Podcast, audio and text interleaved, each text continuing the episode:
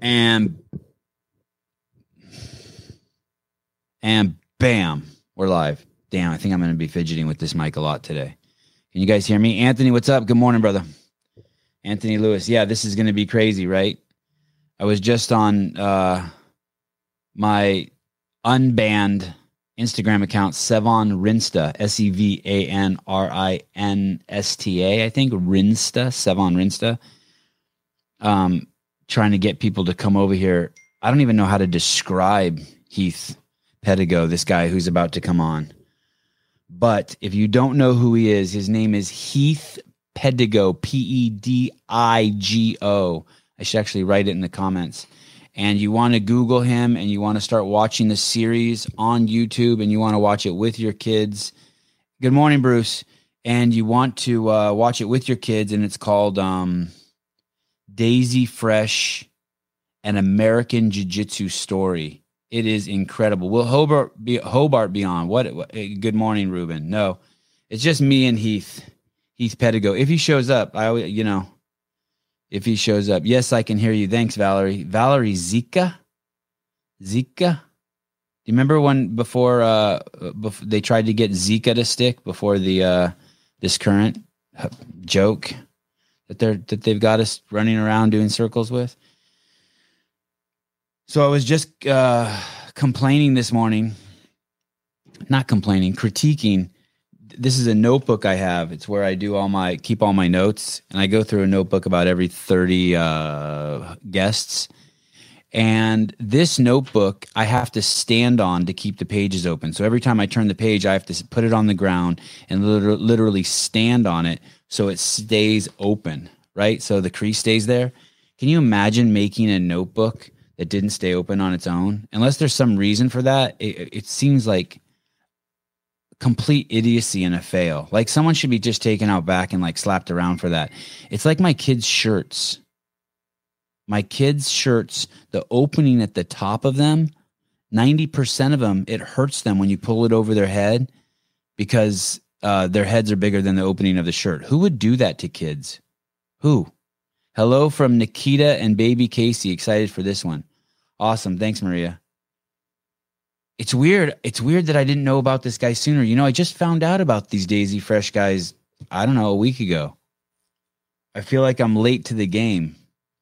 But I watched the uh, five part. Are there more than five parts? Does anyone know if there's more than five parts to that documentary series? Once again, let me tell you guys the name of it. It's called Daisy Fresh, an American Jiu Jitsu story.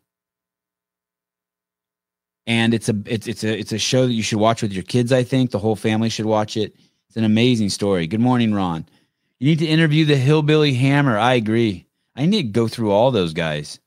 I need to I need to interview those guys and make twenty dollars off of each one of them on my YouTube channel. Interview jujitsu guys to pay for my kids' jujitsu. I I just love that.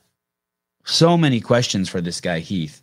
I hope I don't screw it up. I was just talking on um my Instagram live. This is I don't know why I'm so nervous about this one. I feel like I'm going to say something um, that I'm going to accidentally pretend like I know more than I do. You know what I mean? Like I'm going to get schooled. It, it, I, but I, I want to get schooled, but I don't want to be. I don't want to be. Uh, um, I want to get schooled. I want to be humble about it. I don't want to say something and he has to unfuck me.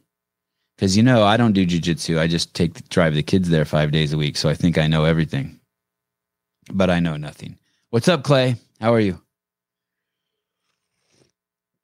I wonder if we're going to get this guy on. Should we call Matt Souza? We're four minutes into the live show and we do not have our guest. Isn't it amazing this miracle of like I can just be sitting here in my office, computer, microphone? This stuff's not even that expensive.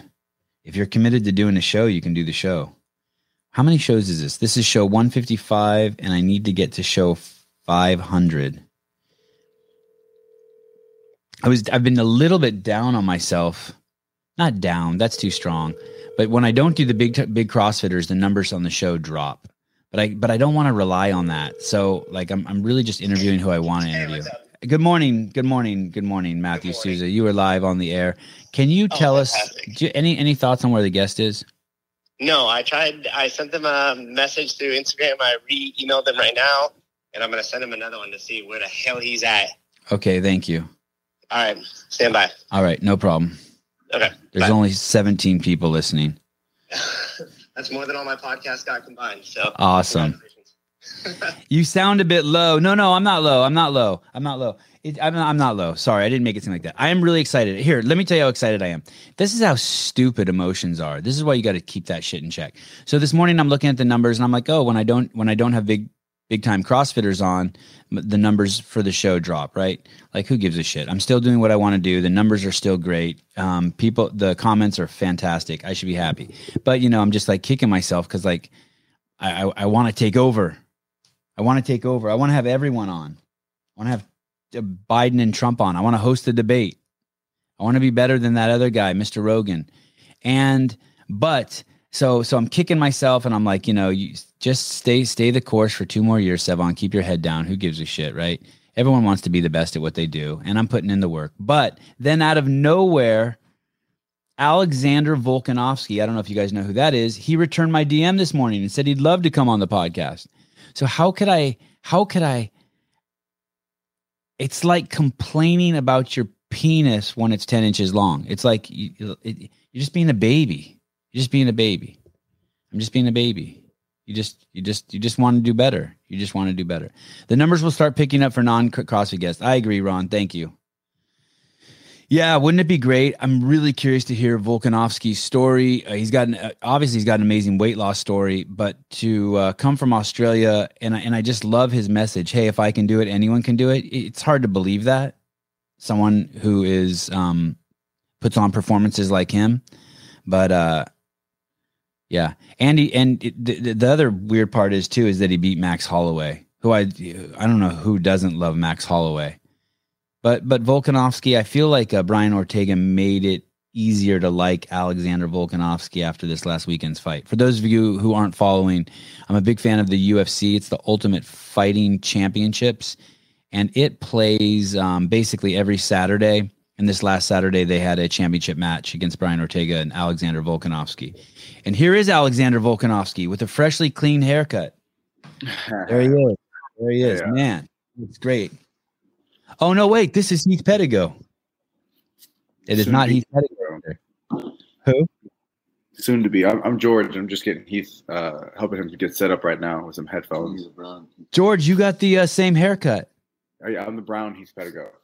Wait, George, can you can you move back from the camera for a second? Oh my goodness, people. A little bit. Can you put the camera down so we can see your torso? See this body? This is the guy, guys. This is we're live on my YouTube station. We're live for eight minutes. This is one of the guys I've been telling you about who's in that documentary that you gotta see. This is the guy. How are you? Wow. Good man, good man. We're just getting getting Heath set up here for you guys. It's a twofer. It's a twofer. two two guys, one podcast. How are, how are you? Where are you guys? Good. We're at Heath's house right now, actually. And uh, I, I didn't know you made that. You're that's awfully domesticated. You go to Heath's house. Yeah, I live in, in the van, and then I just kind of like I'll sleep outside the gym, and I'll sleep outside. Heath's here. I'll crash on his couch sometimes. I'll go and sleep at Alejandro's, just kind of wherever. I got to get some work done. Living the dream. How is everything? Can you believe this is your life? And, uh, dude, it's very surreal sometimes. It feels like a like a movie Peter Pan. It feels like uh, we're living in Neverland, and Heath is Peter Pan, and we're just the Lost Boys over here. That's what it feels like. That's a great movie. Those are two great movies, Peter Pan and Lost Boys. yeah. Do you have any? Do you have any vampires in the gym? Um, we actually had a Mania visit that I'm pretty sure he was a vampire. He sounded like one. All right. Uh, What's your Instagram handle? it is at at gorgeous George. Of course, of course. Have you ever seen the movie Snatch? Uh, yeah, but I didn't hear. I didn't understand one thing that was said in that movie. I just watch it for the fight scenes. Is it? Is it the gorgeous George? um, just That at looks like- Okay, because that looks like a porn Yeah, Oh, me. is it is it at is it gorgeous Jorge or gorgeous George? gorgeous Jorge? Okay, okay. I see it. Gorgeous Jorge. Do you have a dog as your uh, profile picture? That's that's not it. That's actually the, a different one. Another gorgeous Jorge? Yeah, I bet you I spelled-. You want to try to get that one? I bet you I spelled gorgeous wrong. So will someone will someone in the comments here on the on the YouTube stream type in uh, at gorgeous Jorge and see if we can get this guy's Instagram handle. You really have to follow all of these guys. This is some fun shit.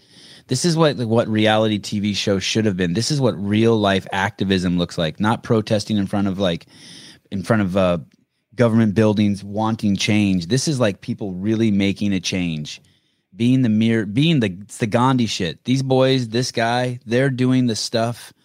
They're being the change they want to see in the world. I can't wait to dig in with you guys. All right, brother. Heath is ready for you here. Someone. Oh, okay, George, I'm gonna uh, Jorge, Yeah, I'm gonna um bug you soon too and try to get you on the show. no doubt, man. Whatever you need, whatever you need. You're the man. brother. Thank you. Thank you.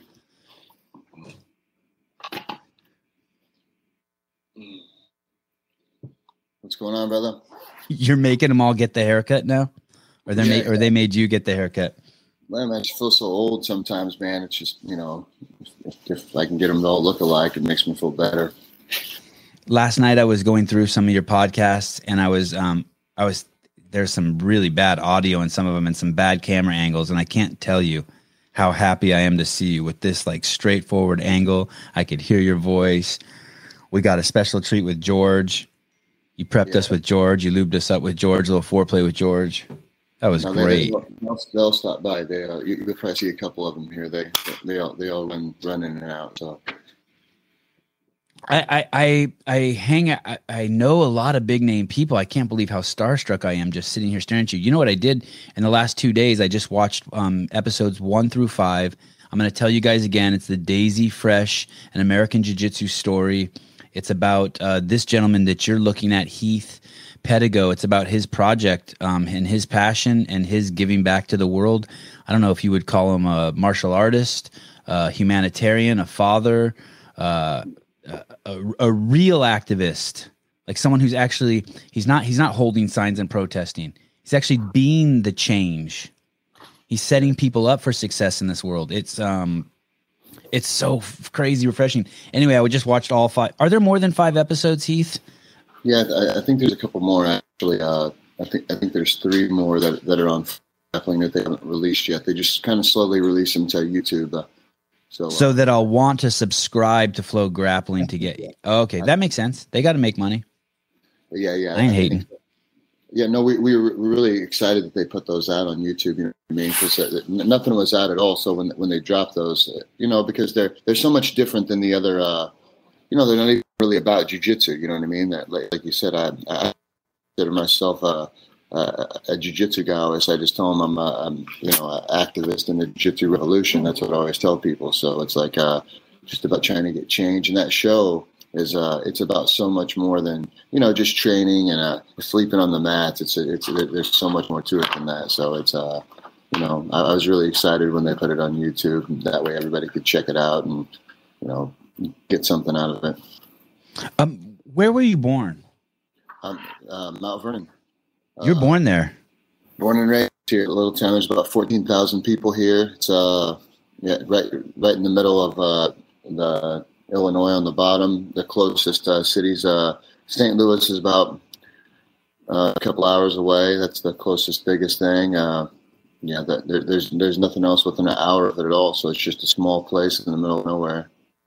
So for those of you who don't know, Mount Vernon is in Illinois, and um, for those of you who don't know, Illinois is in the United States. And those of you who don't know, I think it's pretty much right in the middle. It sounds like when he told me just now where it's at, I was thinking it's probably south of Chicago by 500 miles. Is that?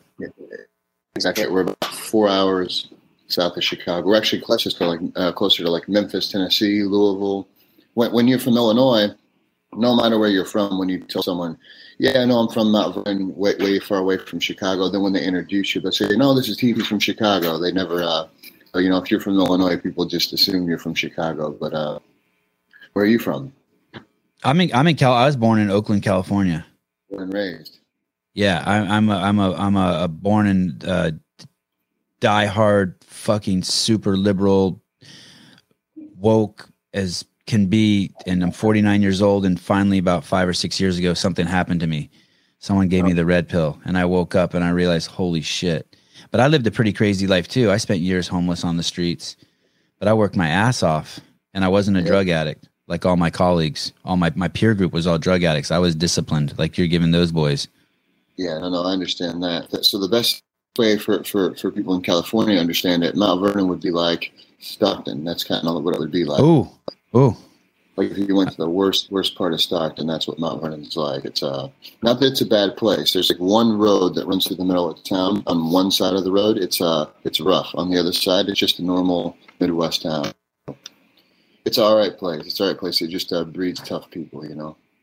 You're um you're 39 years old. I mean, you know, you have to say all that shit on here, but you know what I mean. Yeah. I went to. I think you have a wiki page. I think you were born 10 years after me. I think I saw like when you were born, and I was like, oh, he's born in 10 years after me. I'm 38. 38. All right. And um and so you're born and raised in Mount Vernon, Illinois. And have you ever left? Yeah, yeah. So I uh, was uh, 15 back in the day called Full Contact Fighter. It was actually a newspaper uh, um, news thing that went out like a magazine kind of. It was like a newspaper form, and it would go out uh, in, in the 90s, and you, you could get a, a subscription to them, and one would come a month.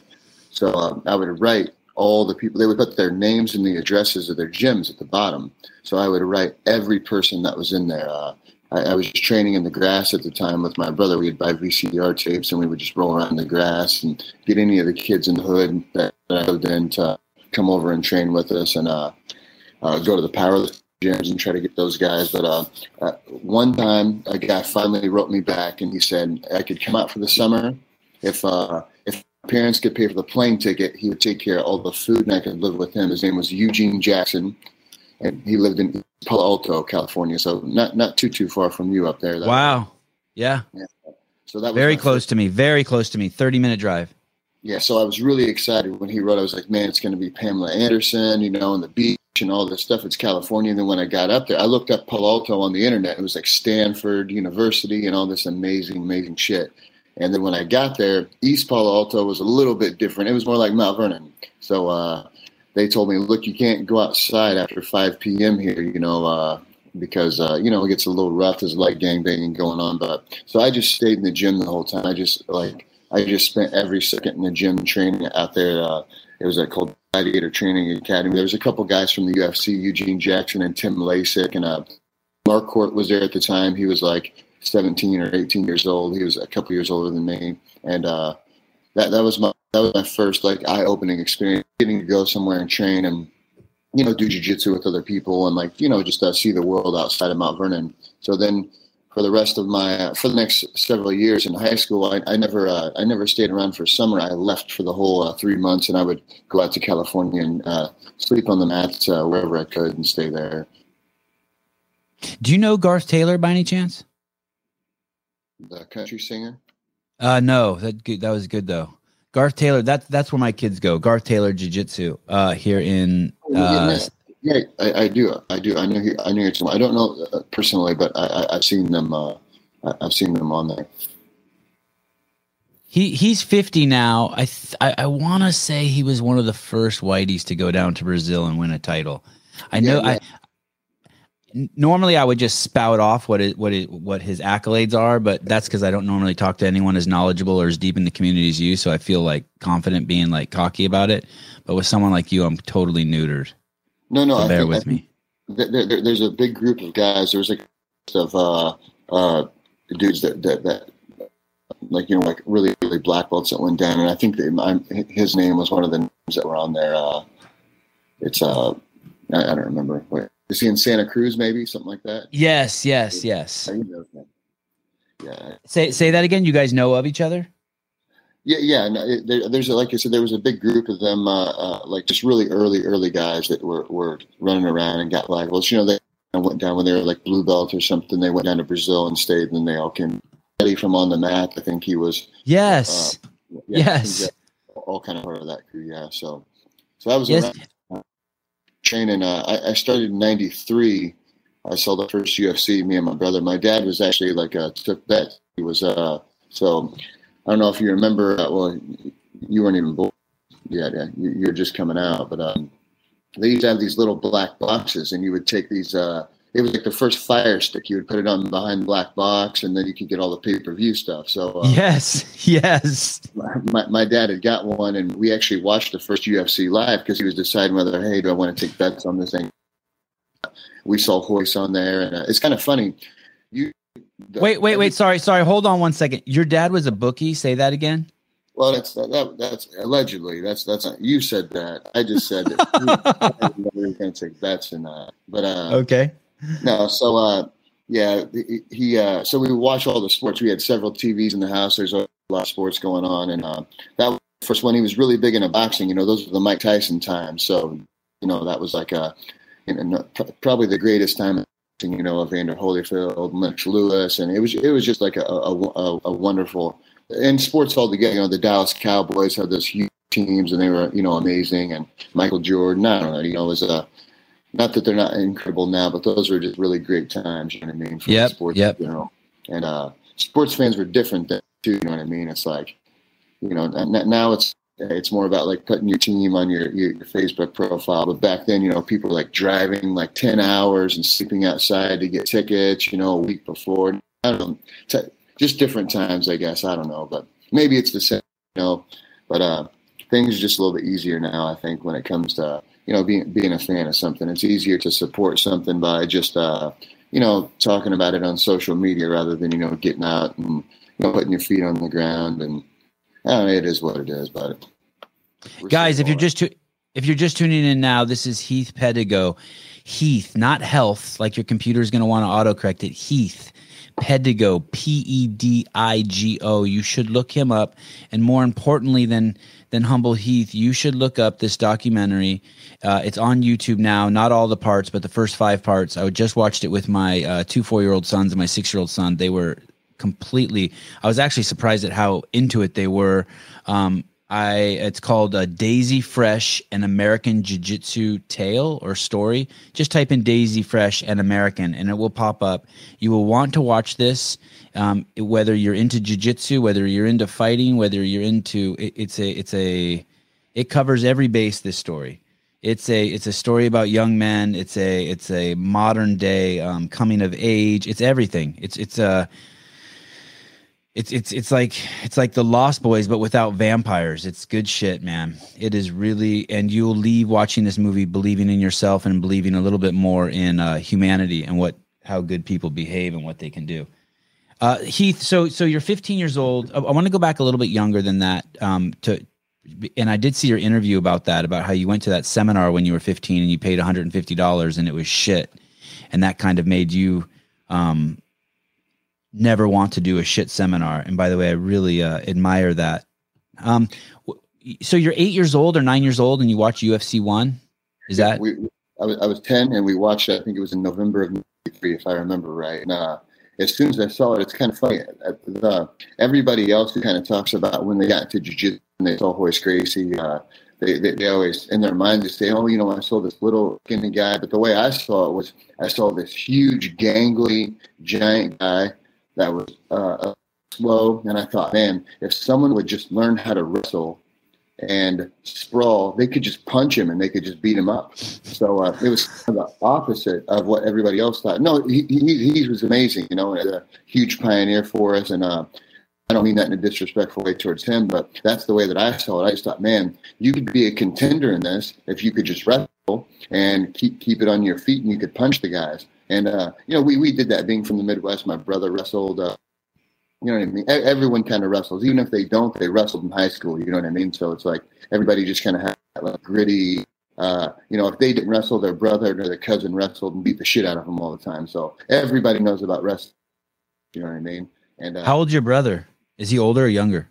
He's like 150 years old. He's he, he's what he's failed. If anyone's a vampire, that would be him. He's like since he was 20. Uh, he, he's 40, 45, 46. So, uh, so he was a lot he older than me. It, doesn't sound like that much now, but you know, when you're kids, when you're, uh, when you're 12 and they're 20, that means ass whoopings every day. You know what I mean? It's like, uh, and he's a big guy. He's like a really big, strong, you know, uh, if, if he was four inches bigger, he could have played in the NFL, one of those type dudes. He's like a complete physical specimen. So everyone that he would bring over, he would meet at the like weightlifting gym. So all the guys that I would practice on were these big, like heavy hitting, like 500 pound bench press guy, So I was constantly on bottom. And we actually didn't just do regular jujitsu. We, uh, we did like uh, Vale Tudo, like no holds barred every time. So there was no headbutting, but everything else we that they would punch, and so they would just constantly get on top of me and just beat the shit out of me. They would punch me and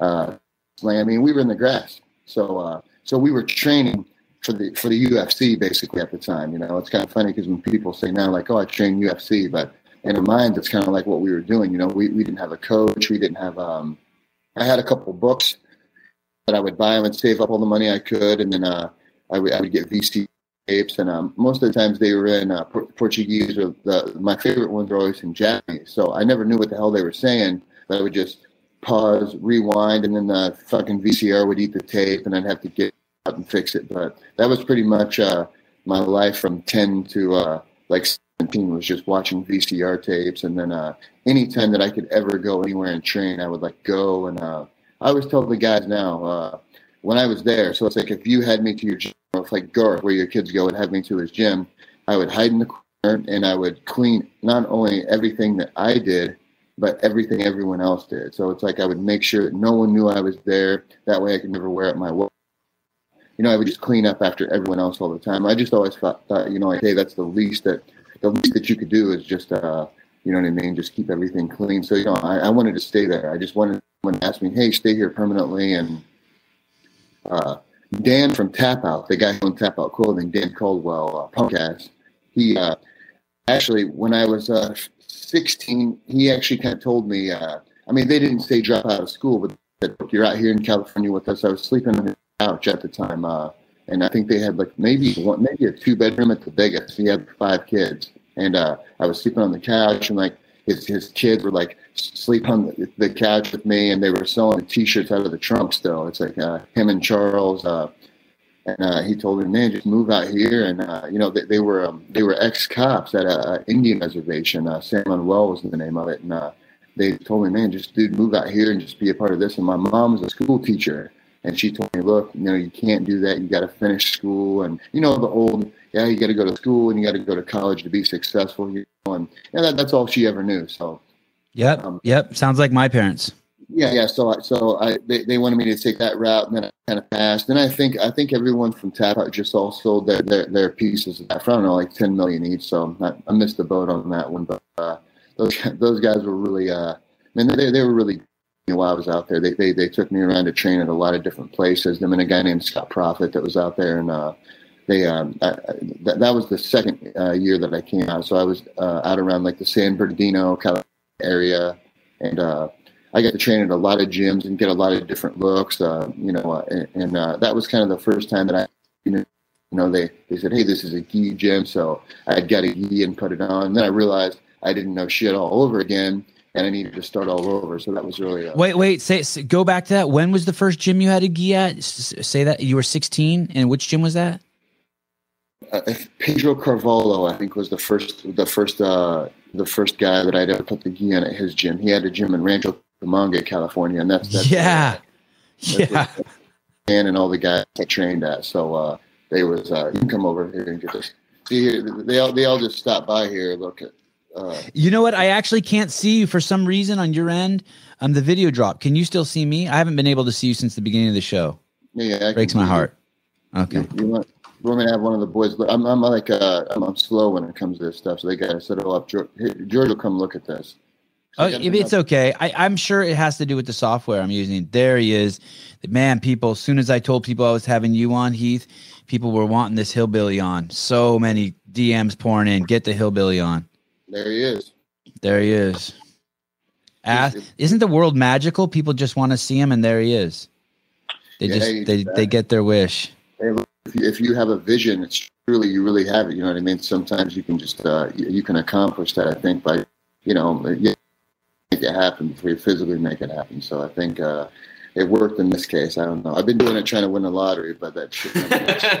but we'll, uh, you know, vision in it. So this this documentary um, daisy fresh an american jiu-jitsu story watch it on youtube. Uh, all three of the gentlemen who you've seen on this podcast are in the show. There's something about it that i really like. And um, it's just it's real. Oh everyone says everything's real. Fuck you Sevan. no i'm serious. Like the, even the I, I wonder what they left on the cutting room floor because this is really raw and authentic. And the, this is what young men are really like They've in the first five episodes, you see pretty much exactly how young men really are, except you don't see a lot of women in there. And that and, and I am curious how how they manage the women thing. But this is a um this is some authentic shit. These are boys who are bonding. If you don't give boys something to do, like Heath is giving these boys something to do, boys will do bad shit. Boy, men between the age of 16 and 35 need to be kept busy, people. And if you don't, you you are you're you're you're creating havoc for all of society, not just for the boys, for all of civilization. Many and, and it's it's it's fascinating seeing how hard if you let people if you give people the space and the love and the belief in them and you give them a good peer group and and a, and a lot of healthy peer pressure, this is what happens. It's yeah, so, so, cool, so, so cool. You, you, yes, you, you, you really you really hit the the nail uh, the, the, head on that, man. It's like, uh, so me, when I was around that age, like young 15, 16, I was meaner than fuck. I was like uh, the opposite of everything that, that like I, I stand for now and that I want. Everything that you just said, all positive stuff.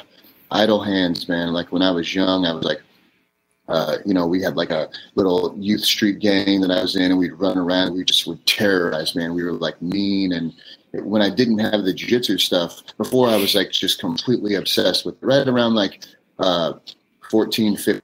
I know you're thinking, what could a kid from 10 to 13 do? Uh, they can do a lot of wild shit. You know what I mean? It's like just neighborhood kids, but like what? Like shooting dogs with BB guns and breaking windows and sitting on the side of the street and like tying trash cans to the backs of cars and then watching them drive away, just shit like that, or even yeah, crazier yeah. shit.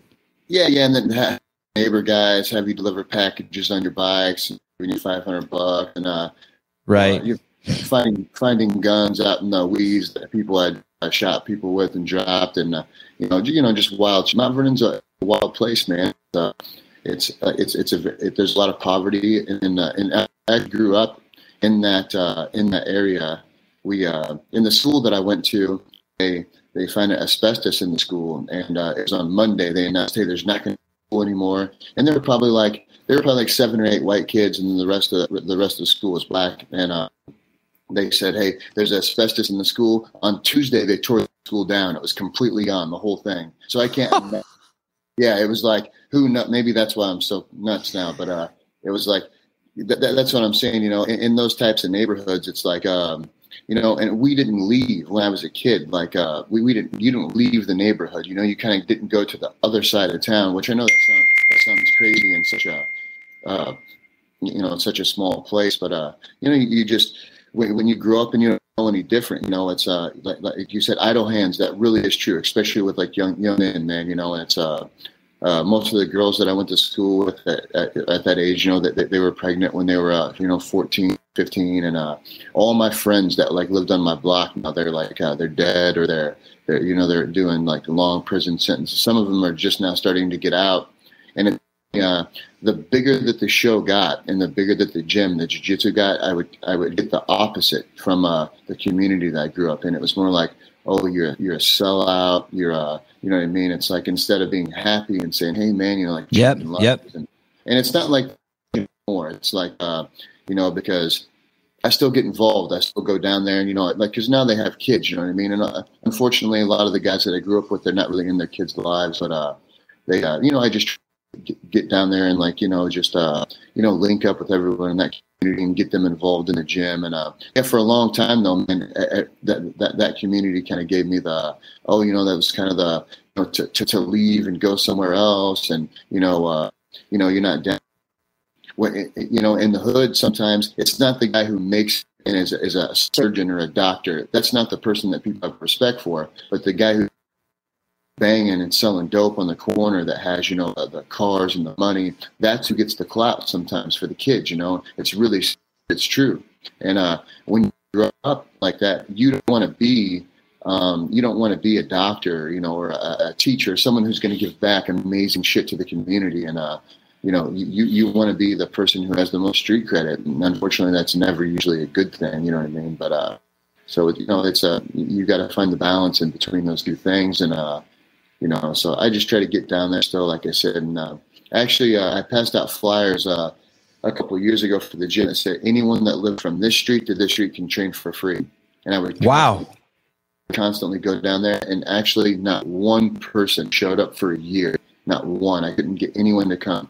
And finally started coming in and we had a really right before COVID a really killer kids program and we were I like to get them about uh so, so you got to get these kids that are really rough, man. You got to get them before 12. Like when I was 12, we was we were already kind of set and doing the things that we were doing. You know, you kind of you look up to the people you look up to. So right around that 9, 10 age, man, if you can get them there, you can really make a really big difference. And uh, not that you can't when they're 12. That's not what I'm saying. It's just a little bit younger. You, you, you can really make changes, and you know you can change lives. And uh, you know if their friends see them doing, everyone just wants to be a part of something you know what I mean? And right at right at that age, they're they're either they're, they're ready to be loyal to anything, whether it's gang banging, selling dope, uh, uh, being a policeman, being a part of a team, you know, being part of community, whatever it is, they're ready. They just want someone to love them and they want to be loyal to something. And uh, you know, it's I think a really important time to, to, to get them in life so they can you know have a positive impact on well themselves first and then and then everyone else.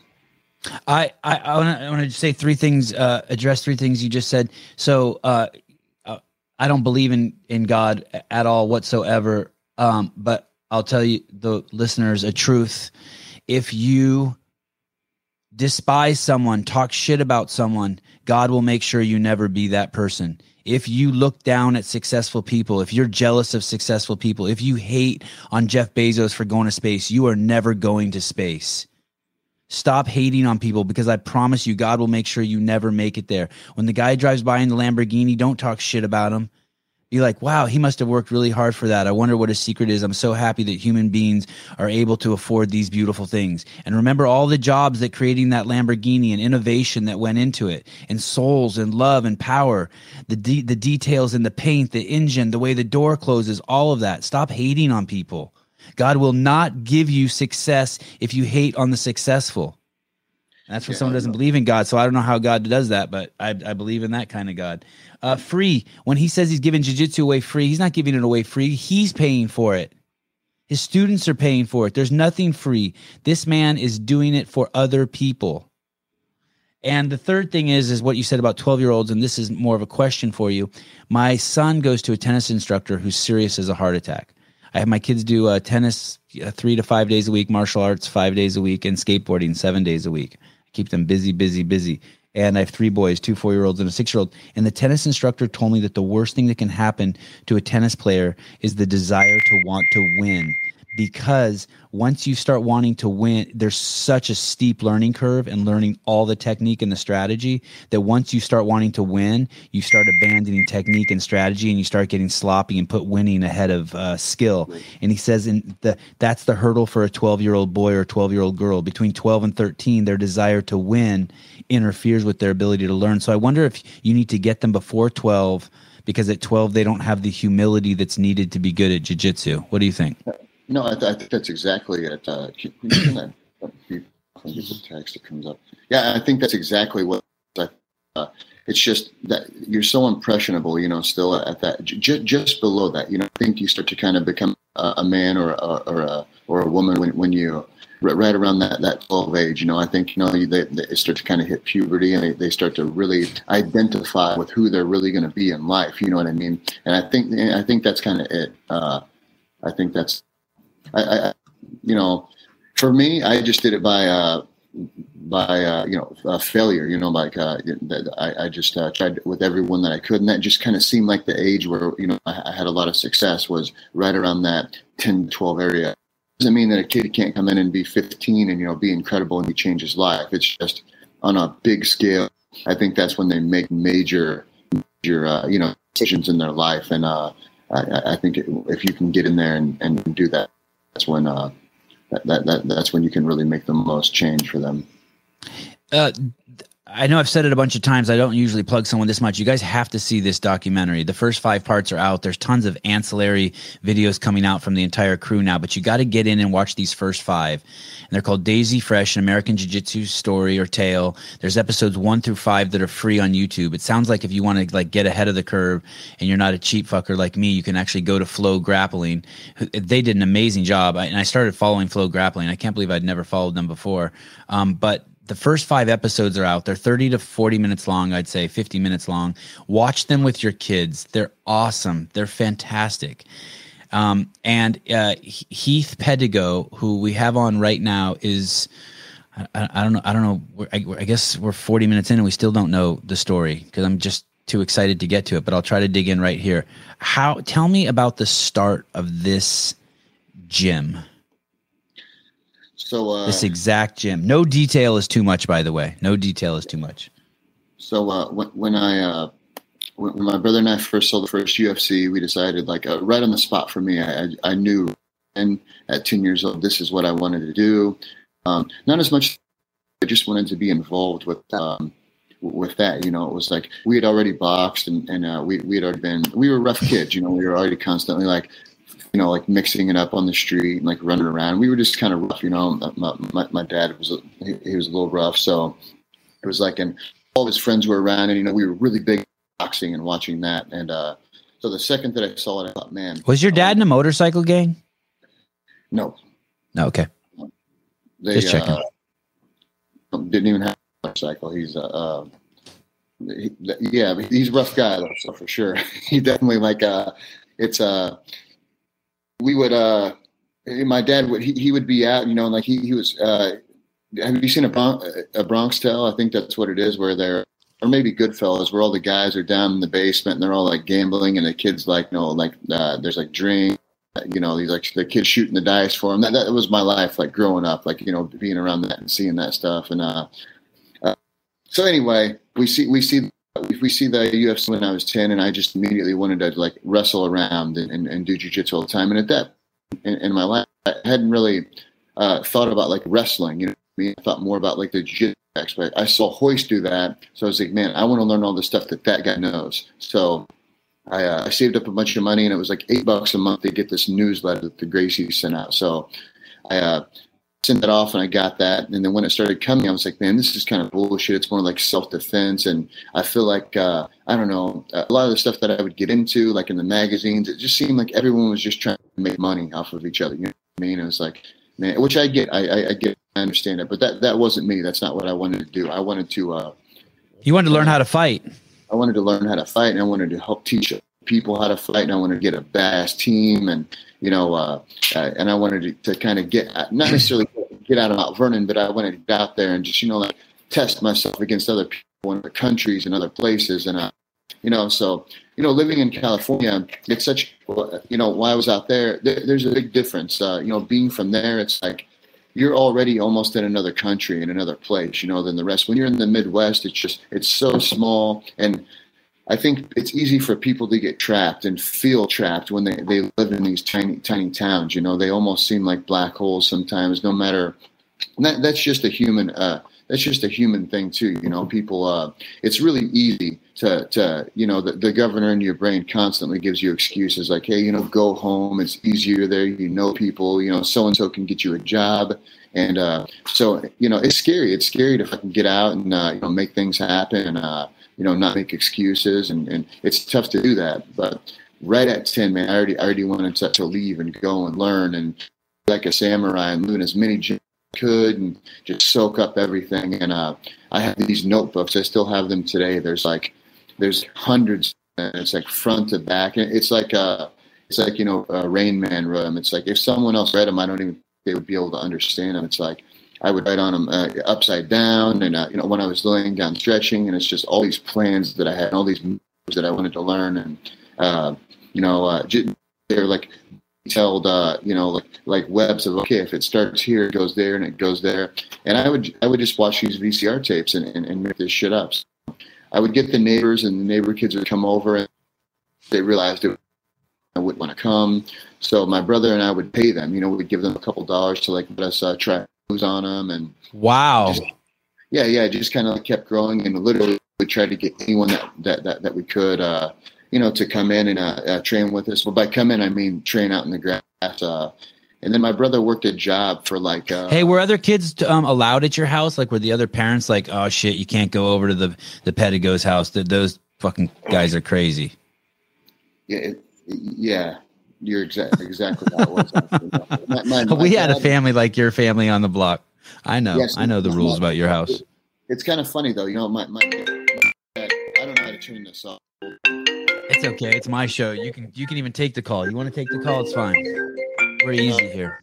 We're easy. I'm, I'm, I'm on I'm on uh, Alejandro's computer, and he, uh, he's got a lot of late friends, so he keeps getting buzzed. And to fix it. So George actually does. Uh, anyone who's seen our YouTube channel, it's uh, it's it's done really well. I think in like four months, it got like twenty thousand subscribers. I guess that's a lot. I don't know much about. It's a lot. It's a lot. It's so good it's kind of funny in my mind he works so hard on doing the stuff i mean he literally does it all by himself he doesn't have any help and uh, four months ago he had never touched a camera he'd never touched a computer and basically got like a, a youtube uh, book for dummies basically and he just learned how to to make these videos and shoot this is gorgeous george?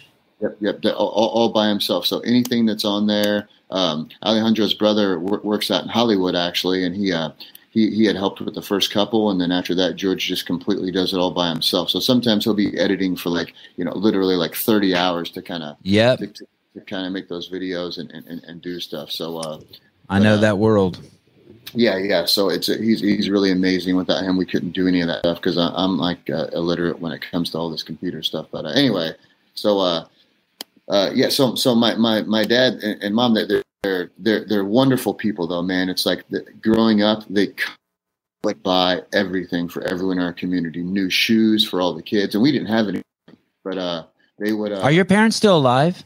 Yeah, they're still alive, still together, still like the, the literally the uh, the most uh, opposite couple that you can imagine. He's like a wild like he's got the balls of a 17 year old still you know? He's like a, a, aggressive and like uh, my mom's like this she's like amish almost. She's like the sweetest lady. All she's ever done uh, her entire life is just give give give man. She was a school teacher for about 42 years and she wow. has six, six, days of work in 42 years. Uh, she had two years of sick days when she um, would excuse me when she retired she had two six sick days, and uh, she actually like donated them. She didn't uh, didn't get anything for them, you know. So she she gave her life. Crazy.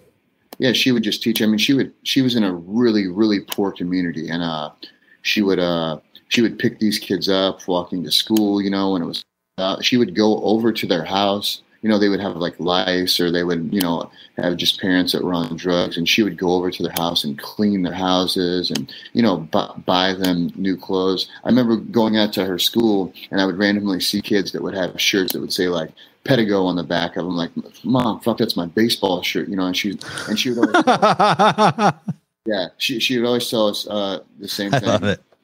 Look, you're good looking kids you're you're athletic, you got a lot going on. You don't need that stuff. It's just stuff. They need it. You know, they, they don't even have a dad. They don't they don't have a mom. So at Christmas time, we would buy presents. We would pick the stuff out we wanted, and a lot of times, mom and dad they would wrap the stuff and they would just give it away to other people. You know what I mean? So it was like uh, that kind of became what what our what our life was like. And uh, uh, but you know, at the time when I was a kid, I was like, man, sucks. You know what I mean? But you know, now looking back, yeah, exactly yep. what they were doing which is kind of like uh, you know what I'm doing with the gym. So I think that just all kind of comes from uh, you know no matter how wild dad was and how, how sweet and great mom was. I think just a, a, lot of that's like a you know kind of kind of thing. And uh, you know without them, I might not have the mindset that I do. You know want to to get all these these guys. And it's not just you guys. Uh, we have guys show up that are 40 you know they just went through a divorce and they they, they worked i saw the cop that you trained the guy who won the the masters and white in all the belts except he only has black to go right?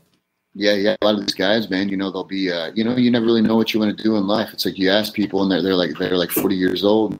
You, you, you, what other than they always have the same joke. I'm still trying to figure it out. And I think, you know, as humans, we kind of run around in life and half the time, I, I sometimes I wonder if anybody knows what the hell they're doing. You know what I mean? No, they don't. They don't. I, I, I have this talk on my podcast all the time. I never knew what I wanted to be, and then my wife wanted kid. My girlfriend of twenty years wanted kids, and so we had kids. And this is the first time I've ever felt being a dad is the first time where I, I like because people be like, I'm, I've made 10 movies, you know, and I've never called myself a movie director. I have four movies that are in the top 10 all time on iTunes for documentaries. I still wouldn't call myself a director. I don't think of myself as a, as much of a photographer, uh, and I've or editor, and I've done all that stuff. I'm a master at that stuff. But when I became a dad, I'm like, fuck, I'm a dad through and through. And this podcast thing, I actually feel like I'm kind of like a podcaster, but I've never, I never knew what I wanted to do. I agree No, with you. Never. I don't. I don't think anyone does. I think you just kind of go through life, and sadly, I think people go through their entire life sometimes, and they just never figure it out. You know, they become, uh, you know, you you work at a factory, and and that it's okay. You know, it's okay to do that. You know, what I mean, it's uh, it's. But, Did you want to be a good person, Heath? When did you did you want to be a good person? When I was a kid, I wanted to be a gangster. And then uh, and then something happened and you don't want to be now you want to be a good guy. Man, my, my friends just started getting killed, and uh, you know, they they, they just they, they they were constantly in trouble. And I've actually never tasted alcohol in my entire life. It was like a interesting enough. I, I had a I had a friend who his dad just beat the shit out of him, and the, the, never understood. Dad was such a nice guy. He was an amazing guy, but when he would drink, he would come home and just beat his ass, man. And we were really little, and uh, I'll, I never forget. Uh, I, I would I would. Uh, I would be over there and he would come home and then he, he would tell me, Hey, you need to leave. And I would always remember the way that he smelled, you know, and then for me in my mind, uh, I remember the first time that they, they tried to, to, to get me to like t- taste alcohol and I was probably like seven or eight years old and uh, some older guys in the neighborhood. And I remember that smell was the same exact smell that my friend's dad had. And I was never interested because of that. It, and that always stuck with me in life. So, which is a great thing because I would probably be completely nuts, you know, if I I would have drank and in trouble. You've never had alcohol in your life? never tasted it, even if it was put on something. I I, I I've never tasted it. Uh, and I- I'm not that I'm uh, like uh, anti-alcohol. It's just for me, human. It's not something that I'm interested in, and uh, so much bad shit. It's stupid. It's pretty stupid. I would see so much bad shit, you know. And I always felt like people needed. They, they the only reason they needed alcohol is because, like we said, they just don't know what the fuck they're doing, or the, the, the way that they feel. They can't control like their, you know, their, their emotions as a human, and they need help doing that. And uh, I just think I always thought there's there's other directions. Mine was like jujitsu, you know, and like fitness. Like if I felt that way, if I felt anxious, I just run ten miles. And uh, I'm talking about when when, when I was uh, ten or eleven or twelve years old. I would just go out and do pull ups or basketball or run, run around, go swim, whatever it was. I just never wanted to. Uh, man, so I'm going to say something. I'm going to say something really crass here. I apologize. Alcohol is for you've been with a girl for three years and you're afraid to eat her pussy, so you should probably drink a little and get to it. That's what alcohol's for. No, for Just sure. to like, No, I, I agree. I, you know, like and that. that's it. It's a medicine. It's a medicine. But it's it. But this drinking and watching football is just it is just idiocy. So when I was a kid, I didn't wait three months to eat the pussy. I just went after it the first day. So I didn't need Right, right. Oh, So you didn't need alcohol. yeah, no, I never needed it, man. I was just, I was just, I was just ready to go. But I'm, I'm really. I was scared. I was scared. I needed a little alcohol to eat the pussy. I was scared. But but but it's a medicine like that. It's like it's like good like that. Sure, good and, like that- and that's kind of always how I, I thought of it in my mind. I just thought, man, I, I just I noticed with my friends that they would get nervous, or it's about like, hey, you know, we're gonna mix it up with these other dudes, and then they would drink, and I was I was just always kind of ready to go. You know what I mean? So. Did you ever smoke cigarettes? No, my dad smoked our whole life, so uh, basically through him, I smoked my whole life. But no, I, I've never, I never smoked, um, never smoked cigarettes. I've never done any drugs. I've never, uh, uh, yeah, no, I've, I've just never done any of that shit, man. And it's kind of funny. There, there wasn't a whole lot of reasons other than that that I didn't. I just, you know, I just had, I was so infatuated with wanting to learn, um, everything about like traveling and about jujitsu and, uh, you know, what made you some- think you were good enough to open your own dojo? I'm sorry to interrupt. I'm afraid I'm going to lose you and not get some of these questions answered. I apologize. What made uh, you think you were good enough to? I I, I kind of want to go back and talk about when you got your first gi and how you got promoted up to a black belt, but but I'm really curious how what gave what gave you the self confidence to be like, okay, I'm going to rent this fucking dilapidated building and I'm going to start training people in it? What made you think you were good enough to do that, to give back think- like that? I think from the from the beginning, man, I just uh, that that's what we did. You know, we we already were like teaching, uh, you know, 12, 13 years old because. So I, I guess I didn't really ever know any better than to uh, when, when it was just me and my brother, and then whoever else. You had to teach people or else you had no one to train with?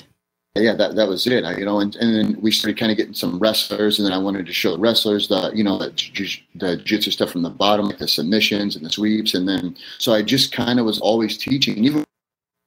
So I actually don't believe like yeah, someone needs to be a black belt to open a gym. I understand the perspective on that. I understand where they're trying to come from.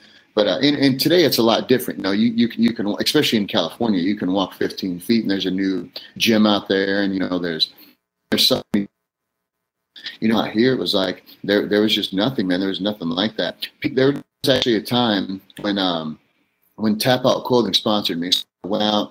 Dan had reached out to me from Tap Out Clothing. I took a bus out to uh out to Connecticut for the North American Grappling Championships, and uh, I was 15, and I took a bus out there, and it was like 30 hours each way. And I had never th- this th- this was the fir- this is before I went to California. This is the first time that I had left, and uh, the bus went through like New York City, and I had layovers. And I remember walking around and uh, and just uh, th- that was probably the biggest, most eye-opening experience of my life. Just seeing other people and hearing the way that they talk talk different. You know what I mean? And I had heard people from like Kentucky come up. You know, they, like like like the Hillbilly Hammer. You know, they sound a little bit different. But out in New York, everyone was like, you know, they were kind of like brash, and it, it was like a the the different thing was um in, in the big cities, no one gives shit about. It. It's like you just don't exist when they're walking by. If they bump Yeah. into you, it's happen. And where I'm from, even though the people are hard, they're kind though too. If you need to get out, they would let you. If your car broke down on the side of the road, 15 people would stop in the traffic and they would push your car. That's just it's just like a way of life in, in the West. Not wonderful, wonderful people everywhere. It's just sometimes in the bigger cities, in the bigger states, people are just they're in a big fucking hurry to go nowhere. You know what I mean? And they're like- scared. And they're scared. Everyone in the city's scared. It's Yeah, a bunch of pussies. I, I don't I shouldn't call them pussies because I kind of feel sorry for them, but everyone's so scared these days. That Yeah. everyone's afraid they're gonna scratch their their break a nail. It's so sad.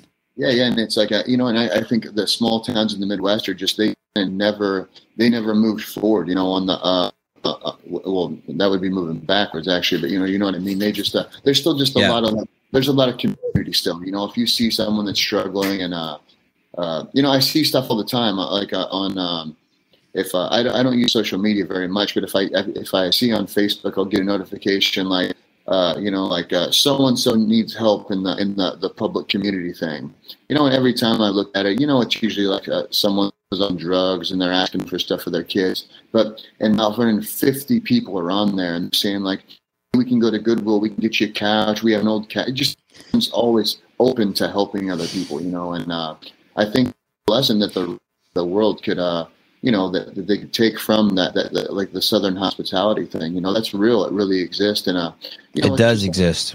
yeah it does you know and uh you're just smiling and telling someone you know hey you know have a good day you know just being kind and uh you know dude life's already so hard you know what i mean it's even harder when some you know someone's a fucking asshole for no reason you know you can see people you can just look at people usually and know not to fuck with them you know or that they're they're they're they, they're just unapproachable and that's the that Yep. I felt being at New York. Everyone was just unapproachable.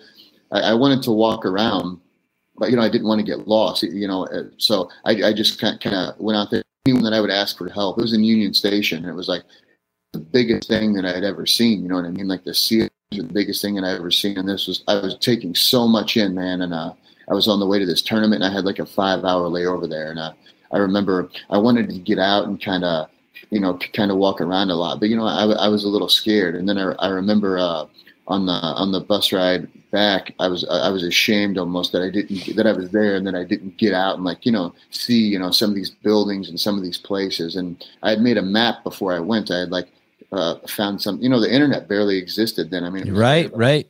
Yeah, you got to get a map from AAA. Yeah, yeah, I had to go to school. You know, there was a, remember the MapQuest things. You know, you'd be driving and following and miss your fucking exit every time. It never failed. And uh, and I always thought MapQuest uh, and the the Garmin GPS I always thought that they had a deal with like the hood. You know, it's like the shortcut was always taking you through a shitty neighborhood. Family. so they could steal your shit. Yeah, yeah. So no, anyway, that's um, I, I went out there and I did my first tournament, and I had only trained in the grass with my brother. He hadn't rented a house yet to where we could uh, train train on the carpet, and uh, I went out and I did the tournament and I won. And uh, when I And you were 15? I was 15, and I beat some of these guys from these big schools. Like Renzo Gracie had a giant school that was out there, and when I saw those names, I was almost a little intimidated. Oh man, this Wait, so you're 15 and you entered a grappling competition by and you went there on a 30-hour bus ride by yourself and you entered and won and then and then took the bus home? yeah, and there's this real big trophy. I still have it actually. It's a Where did you sleep that night? Um, actually, so I was gonna just sleep sleep outside. It, it really wasn't. That wasn't a big deal for me, you know. Like at, at the time, it's uh, actually still now, even today. It's like uh, when we get hotel rooms with the guys, a lot of times, you know, there'll be fifteen of them. We'll we just sleep on the floor with the guys. Still, it's uh, and as horrible as that sounds to everybody that's out there, it's it's really not that bad, man. You know, it's there's just so much camaraderie and uh, you know, it's uh, it's it for me, it's always just been a part of it, man. And I think that's one of the things that sets our apart from the teams that they say, oh man, you know, like, oh no, we're brothers. And, you know, it's like having friends at school. You remember when you're in high school and you had someone in your class and they were like your friend, you talked to them, you ate lunch with them, but after school and after you graduated, you never saw them again. If there wasn't a Facebook, you would never speak to them again. And yep. Sometimes these people are literally some of your best friends in life. You know, your, your best times enjoying life at school are like with guys like that or girls like that that's what jujitsu for most places is like for people. You know, like they have friends at jujitsu and they use the word brotherhood and they use the word family, but they don't know shit. They don't know each other's kids. They've never been to each other's house. The boys at this gym, they are they're real friends. They're real brothers. They're closer with them each other than most of them don't even have families anyway. It's you know like the Jacob Couch's story, man. It's it's such an incredible story. His mom dropped him off at the babysitter because she wanted to get high, and she just never came back to get him. Never. Is that the Australian kid? that's uh that's the hillbilly hammer Oh, okay. on there. So you know she she she just dropped him off, and uh you know so he grew up. His, his grandma finally like adopted him and, and got him, and you know she had nothing, and uh she, you know he he grew up his entire life. You know he, he was a child. He, he had no idea, and uh, and I'll, I'll tell you something. Mountain Dew instead of water. He talked about that. That shit freaks me out. I'm a big anti-sugar guy. I think sugar is Satan. And when he told me that they were giving him fucking Mountain Dew a- as a instead of water because there wasn't clean water as a kid, that's that's a hard one for me to. That breaks my heart.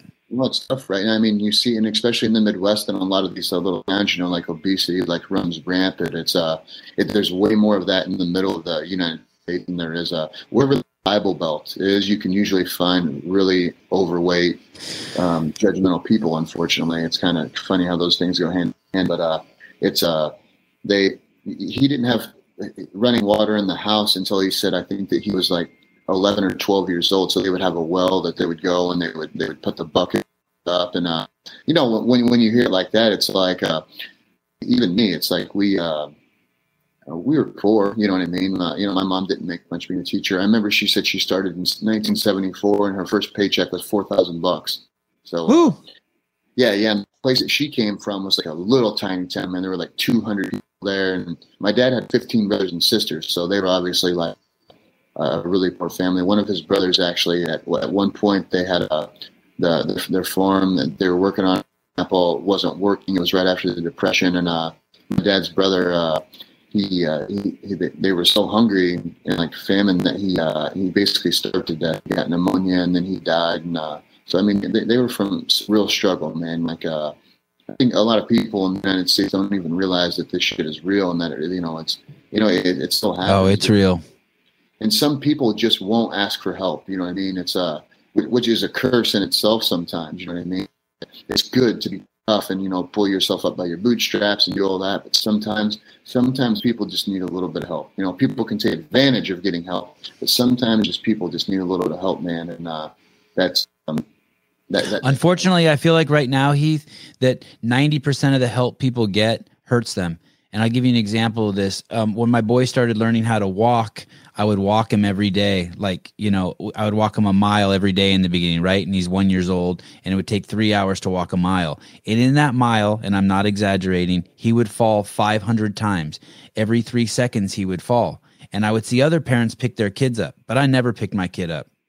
That's not my job as a parent. He fell and now he earned the opportunity to stand up and, and get those quads and glutes and balance and everything stronger. My job was to turn around and make sure a car doesn't hit him, alligator doesn't come out of the bushes and eat him. My job is to to protect him while he deals with the struggles of real life and get stronger. And I feel like today's society helping people is about picking them up. And that's not and, and, and what you're doing when you do that is you're stealing from people so, and I don't feel like, and you do, and, and, and you do that. You do, you give people, it, it's kind of, it's, this is cheese dick, but my mom said it all the time. You can lead a horse to water, but you can't force it to drink. And that's what you've done. You've laid out a trough of water and, uh, and, and, and, and those who can, who want to take big gulps can come over and, take big gulps. Yeah. And, uh, it's fascinating. It, it's, it's funny. We were in the airport yesterday and, uh, and, and George Valadares. So, so George's story, and my kid has a huge, at six years old, my kid has a huge muscular bulbous ass because he fucking did 500 burpees a day his whole entire life. And I never walked over and stood him up. Sorry. You're in the airport. Sorry. You're in the airport with George. Sorry. True. I agree with everything you It's a, just a little something that he said, what you're saying reminded me of that yesterday. Uh, one of the parents inside the kid he's running in the airport and he falls flat on his face. And not only the mom but five other people ran over to just immediately make the kid cry. And that's what said. And I, I, hadn't really thought about it but they said oh are you are you okay? Are you okay?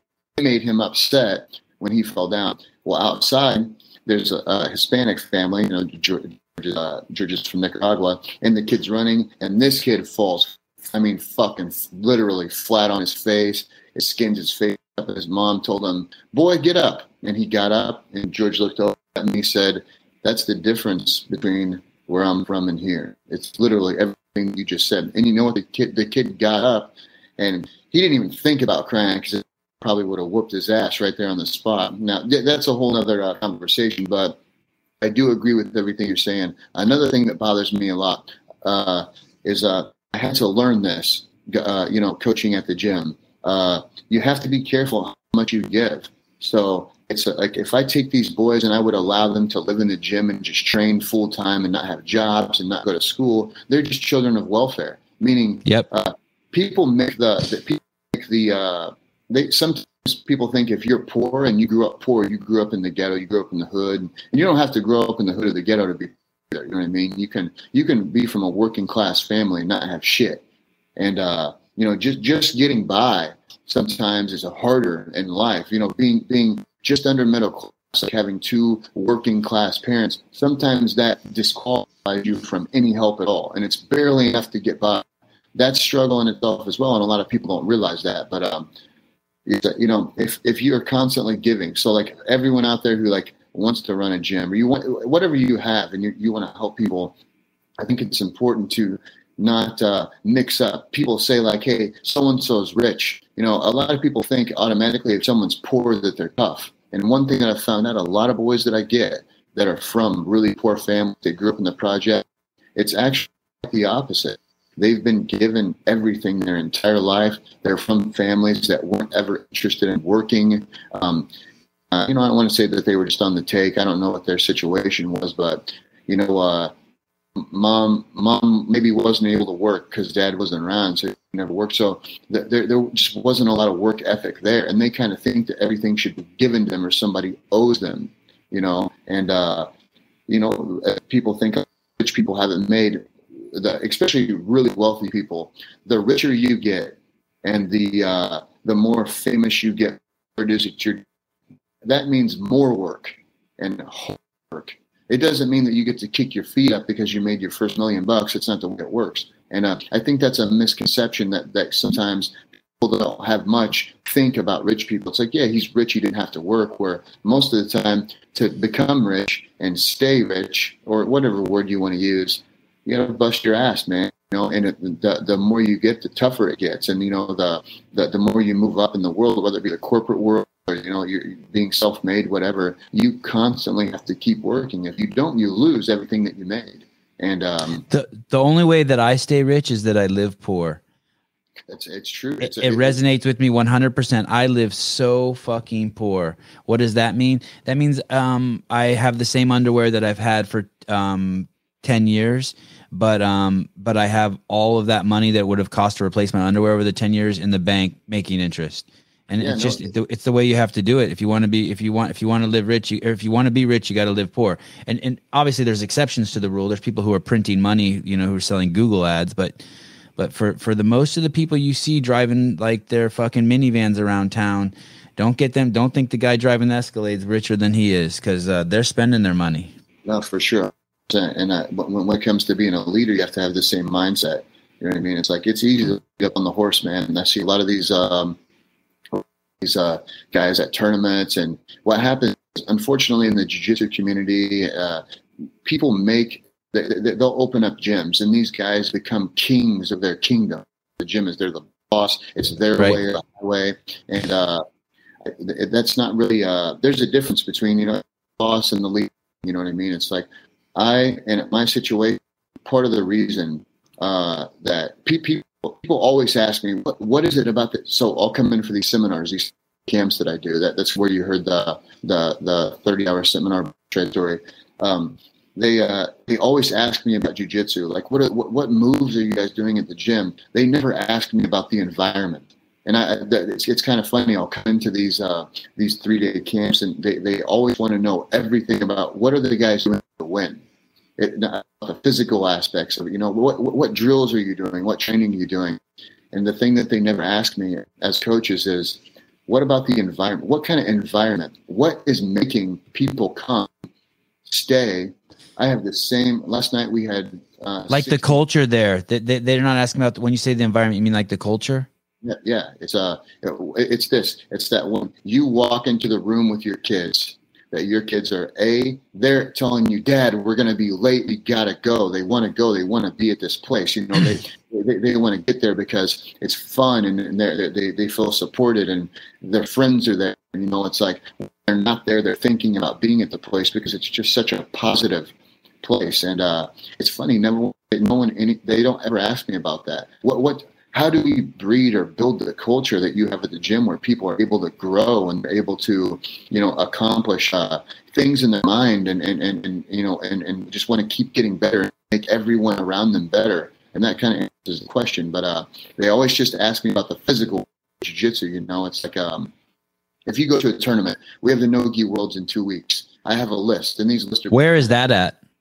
that is in Garland. It's Dallas, Texas, basically a little suburb outside Okay. of Dallas. So our team will go, and we just we just had the Nogi Pans. The Nogi Pans is the second biggest uh, because of COVID. It had currently been the biggest like IBJJF Jiu-Jitsu team thing. You know, like uh, like there are bigger shows. Like the FloGrappling stuff is a bigger show, but as a team of people who haven't really made it to that next stage, that these tournaments, the Nogi Pans and Nogi Worlds, they're the biggest ones.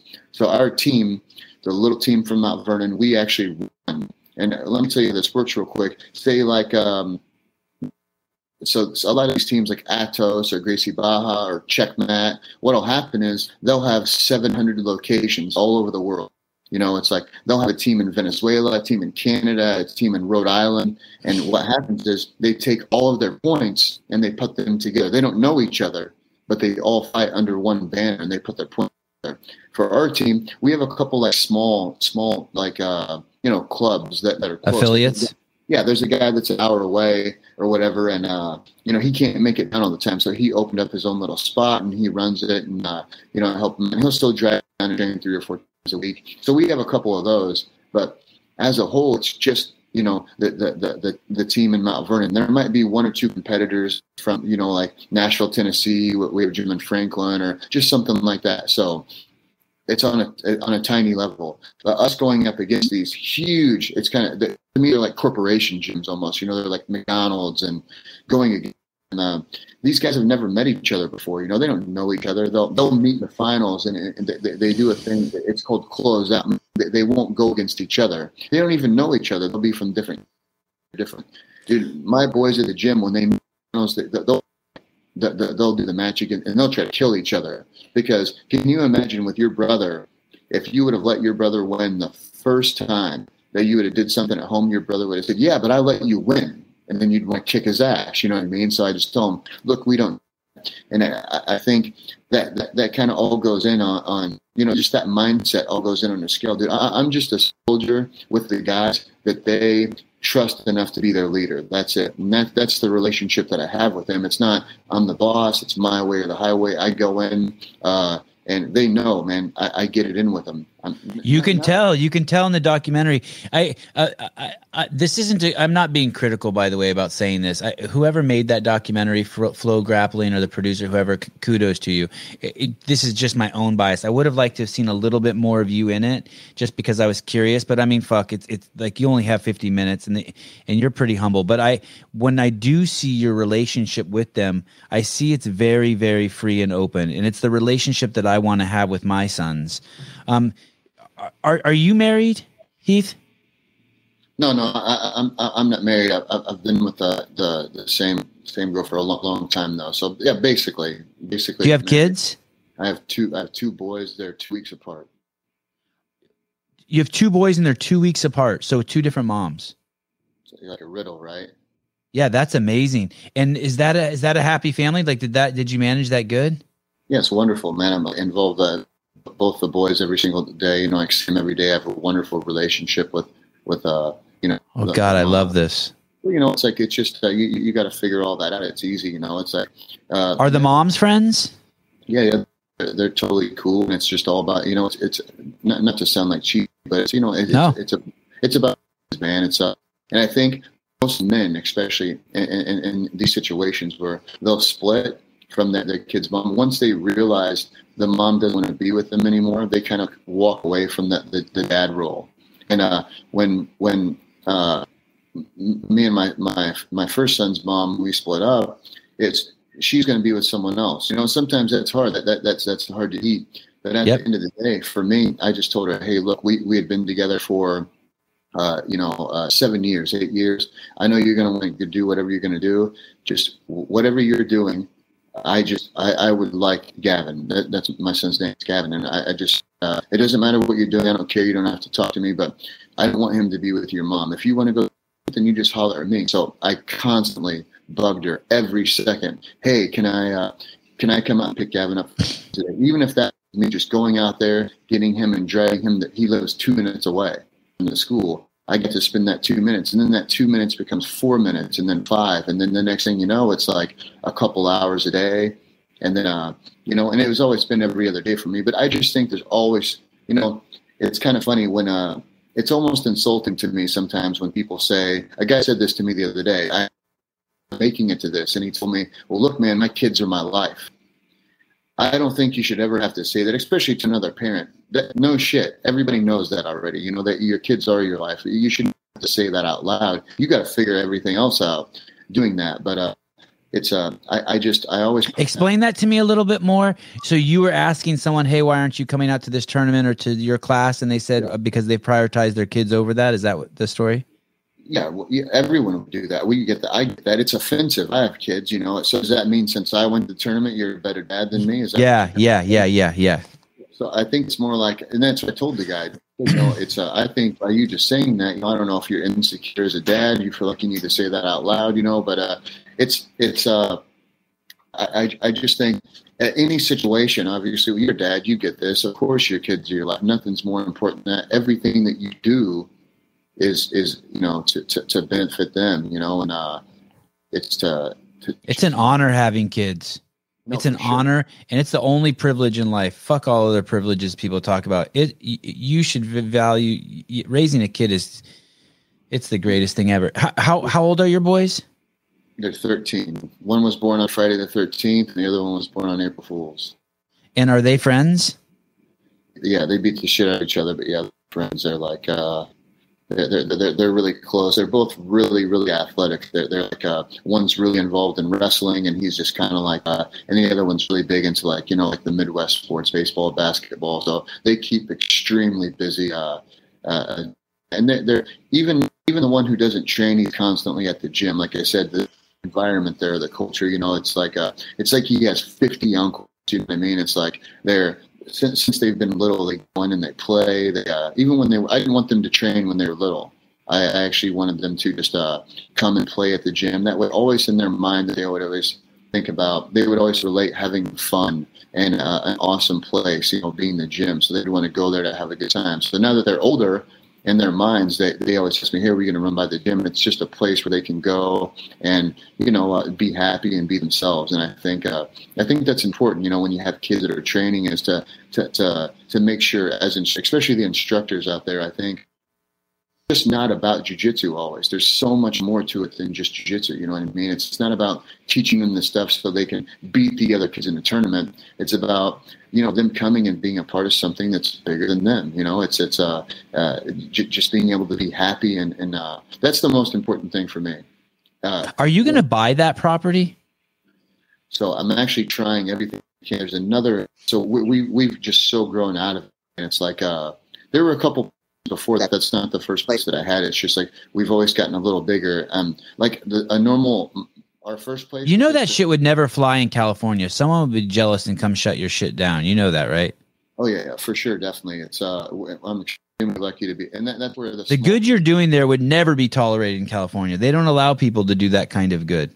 And it's kind of not, funny too. It's that's the place where the people would talk the most about being good and doing you know so right. it's always how that uh, but i'm really lucky man. I, I grew up in the town and uh, the town is always known like hey the Pedigo brothers are like these wild you know they do like the, the ufc fights and uh and at first back in the day when i got sponsored by tap out if you would have a sticker on your car that was like a tap out sticker the police would pull you over. It's like in their minds we were doing like the the kimbo slice uh, backyard fights you know because we were training out in the yard.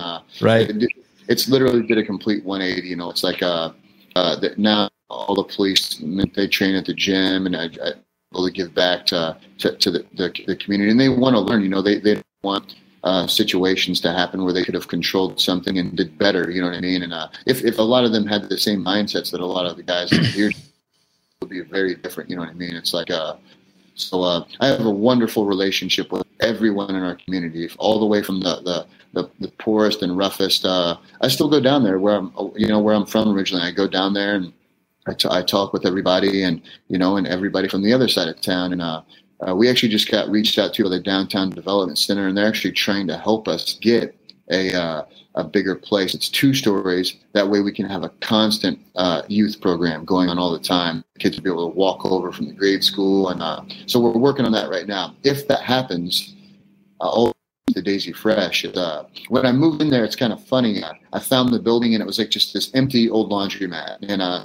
I don't think it had been a laundromat for like 15 or 20 years. You know, in a couple like, uh, yeah, like, resale shops or whatever, you know, tried to go in there and uh, it just didn't work out. And uh, when we got at the place like American Eagle, like in shoe polish up on the window stuff like and uh, we when we got in there, the, the landlord was from Australia. And I know that doesn't seem like a big deal out in California, but we already had the one Australian kid in, in uh, Mount Vernon. So having another one around, it was so wild that there was another guy from Australia in this tiny little town. But uh, so when he found out that Spatch was from Australia and that we had kind of like adopted him in, he just said, "Look, you can do anything with a building that you want. Anything, tear down the walls, paint it, do whatever you want." But when I came here in like the the the early 80s, the first business that I bought was this laundromat. So just that sign, I don't want anything to, you know, I, I, need that sign. So at the time, I was like, yeah, fuck that sign, of course, you know. And now that thing has kind of became the, uh, the guy showed me the other day there's 2000 check-ins from people that have checked in at that sign and they never came in to train. So like jiu-jitsu people driving through mount vernon they didn't come to train they just would come at night and pictures with the sign because yeah i'd do it. I don't even do jiu-jitsu. If i was ever in the area i'd go take a picture under that sign so no, no, no matter what, it's like. Uh, so I'm always going to keep the building, man. I'd like to really use it as a barracks for the boys to stay. It's like Gypsy Village there now, man. That people just literally keep coming. Like George said earlier, there's guys from Romania, uh, Lithuania, got guys from uh, Kazakhstan that were there, China. Uh, two guys just showed up from Oregon. I mean, there's literally 25 guys that are just staying at the gym right now. They just stay there and uh, um, you know, it's like they, they keep the things in each other's cars, and uh, it's uh, I would actually started buying these uh, these big uh, you know, the, the, the big like uh, passenger vans, and the guys are ripping the the, the you know because you can pick them up, you know, if they don't run, like four hundred bucks. So we put them to keep it really clean, you know, because I don't I don't want to look fucked up, you know, for the community out there. It's like they're cool enough to let us keep doing it. So I told the boys it's important that we make sure that it's it's not ever an, an eyesore on the town. You know what I mean? It's not Doesn't look like a junkyard. yeah, for sure, definitely. So the guys they buy these passenger vans and they'll, they'll they, they, they, they they'll sleep in them. You know, there'll be like one or two of them. It's kind of funny. They'll put a, a wall in the middle, and I think about that like how that, that's like that's worse than jail almost. You know, like uh, to to you and I thinking, but uh, to them, that makes them free. Like like George, uh, we're here. If you one of my so actually two of my favorite scenes from the Daisy Fresh was uh when they're sitting on the back of the truck in one and two, and they ask him, "What would you do?" if you never found the Daisy Fresh? And he just said, I probably would kill myself. Yeah. They ask a couple of the boys that. That's why this is important. It's not when when byproduct of you. And, and and what is that? Why do you think that? Just broken homes, dads that beat them, moms that don't love them, being molested, drug use at a young age. Like, what what makes someone want to kill themselves? Man, you know, like, I, I think it's just I think just life life is tough, and the more that you try to the more you try to figure things out, uh, the more you realize you don't know. You know what I mean? And I think it's just, I think it's just scary, man. I think it's scary to to, to not understand about, you know, a lot of things. And a lot of times, one thing that uh, people will probably aren't going to like this, but it is what it is. Uh, the, one thing is, the more kids that I get that have been brought up in really religious families, they're fucked up, man. They're like, uh, they're so confused and they're so uh, they've had this, this this stuff jammed down their throat the entire lives, and their their dads. Um, I have one kid. His dad's a preacher, and when I got him, he the most socially awkward um, asshole kid ever. And uh, uh, one day, uh, he, he told me it was like an eye-opening experience for me. He told me, "Yeah, well, you know, maybe if my dad took less time jamming this Bible stuff down my throat, and he taught me how to be a gentleman, and you know, play with the other kids and just just was my dad instead of a preacher maybe he would uh maybe i would understand you know things a little bit more and it's like that was uh like a, a light going off in my head for for for, for me you know what i mean? I, I realized the more of them that i got they just uh you know they they've they're, they're scared. They, they, yeah know, a lot of kids are scared and they, they, have used that like religion or whatever as fear to like scare the kids. So they they they, they, their whole lives are spent about you know like uh, trying to do this and trying to do that. And, and the thing is is they they're, they're not even being good people necessarily. They're, they're not trying to help other people. They're just they're just trying to make sure that their spot is secure for eternity rather than you know being out right and uh, you don't always say that to if you know if you want to be religious or whatever that, that that's cool you can do it do what you do but you know you got to be cool, you know. You got don't be an asshole, you know. Uh, be be Christ-like, not Christian. You know what I mean? Yeah, I'm torn. I was raised basically uh, when you're when you're raised in a, in a pretty hardcore liberal environment. There's this uh, constant underlying hatred for religion and con- constant underlying hatred for country and it's it's really subtle, but it's always there. It's from your teachers, it's from your parents, it's just from everywhere. Like if there's an American flag up, or if the president says "God bless America," there's a why does it have to be "God bless America" or why do we have to do the Pledge of Allegiance? And now that I'm older and wiser, I realize the importance of religion for people. And the truth is, is that uh, we, we need a society full of people who, if they can't find their own morals or their own ethics or their own integrity, it needs to be given to them. And, and it, it, it's it's tough. It's tough. I really, really, really um, would love to uh, live in a neighborhood full of even though uh, of Christ-like people. Even though, oh, right, you know what I mean. I would love to live with like really authentic Christians or really authentic Mormons. I like, I like, but but you're right. You you can fuck a kid up like like there's a time and a place for that shit. And like sure. it and, like you start yeah. telling kids masturbation's bad, you can't tell a 14 year old boy that. You better find a different approach because you're gonna yeah, fuck no, him up.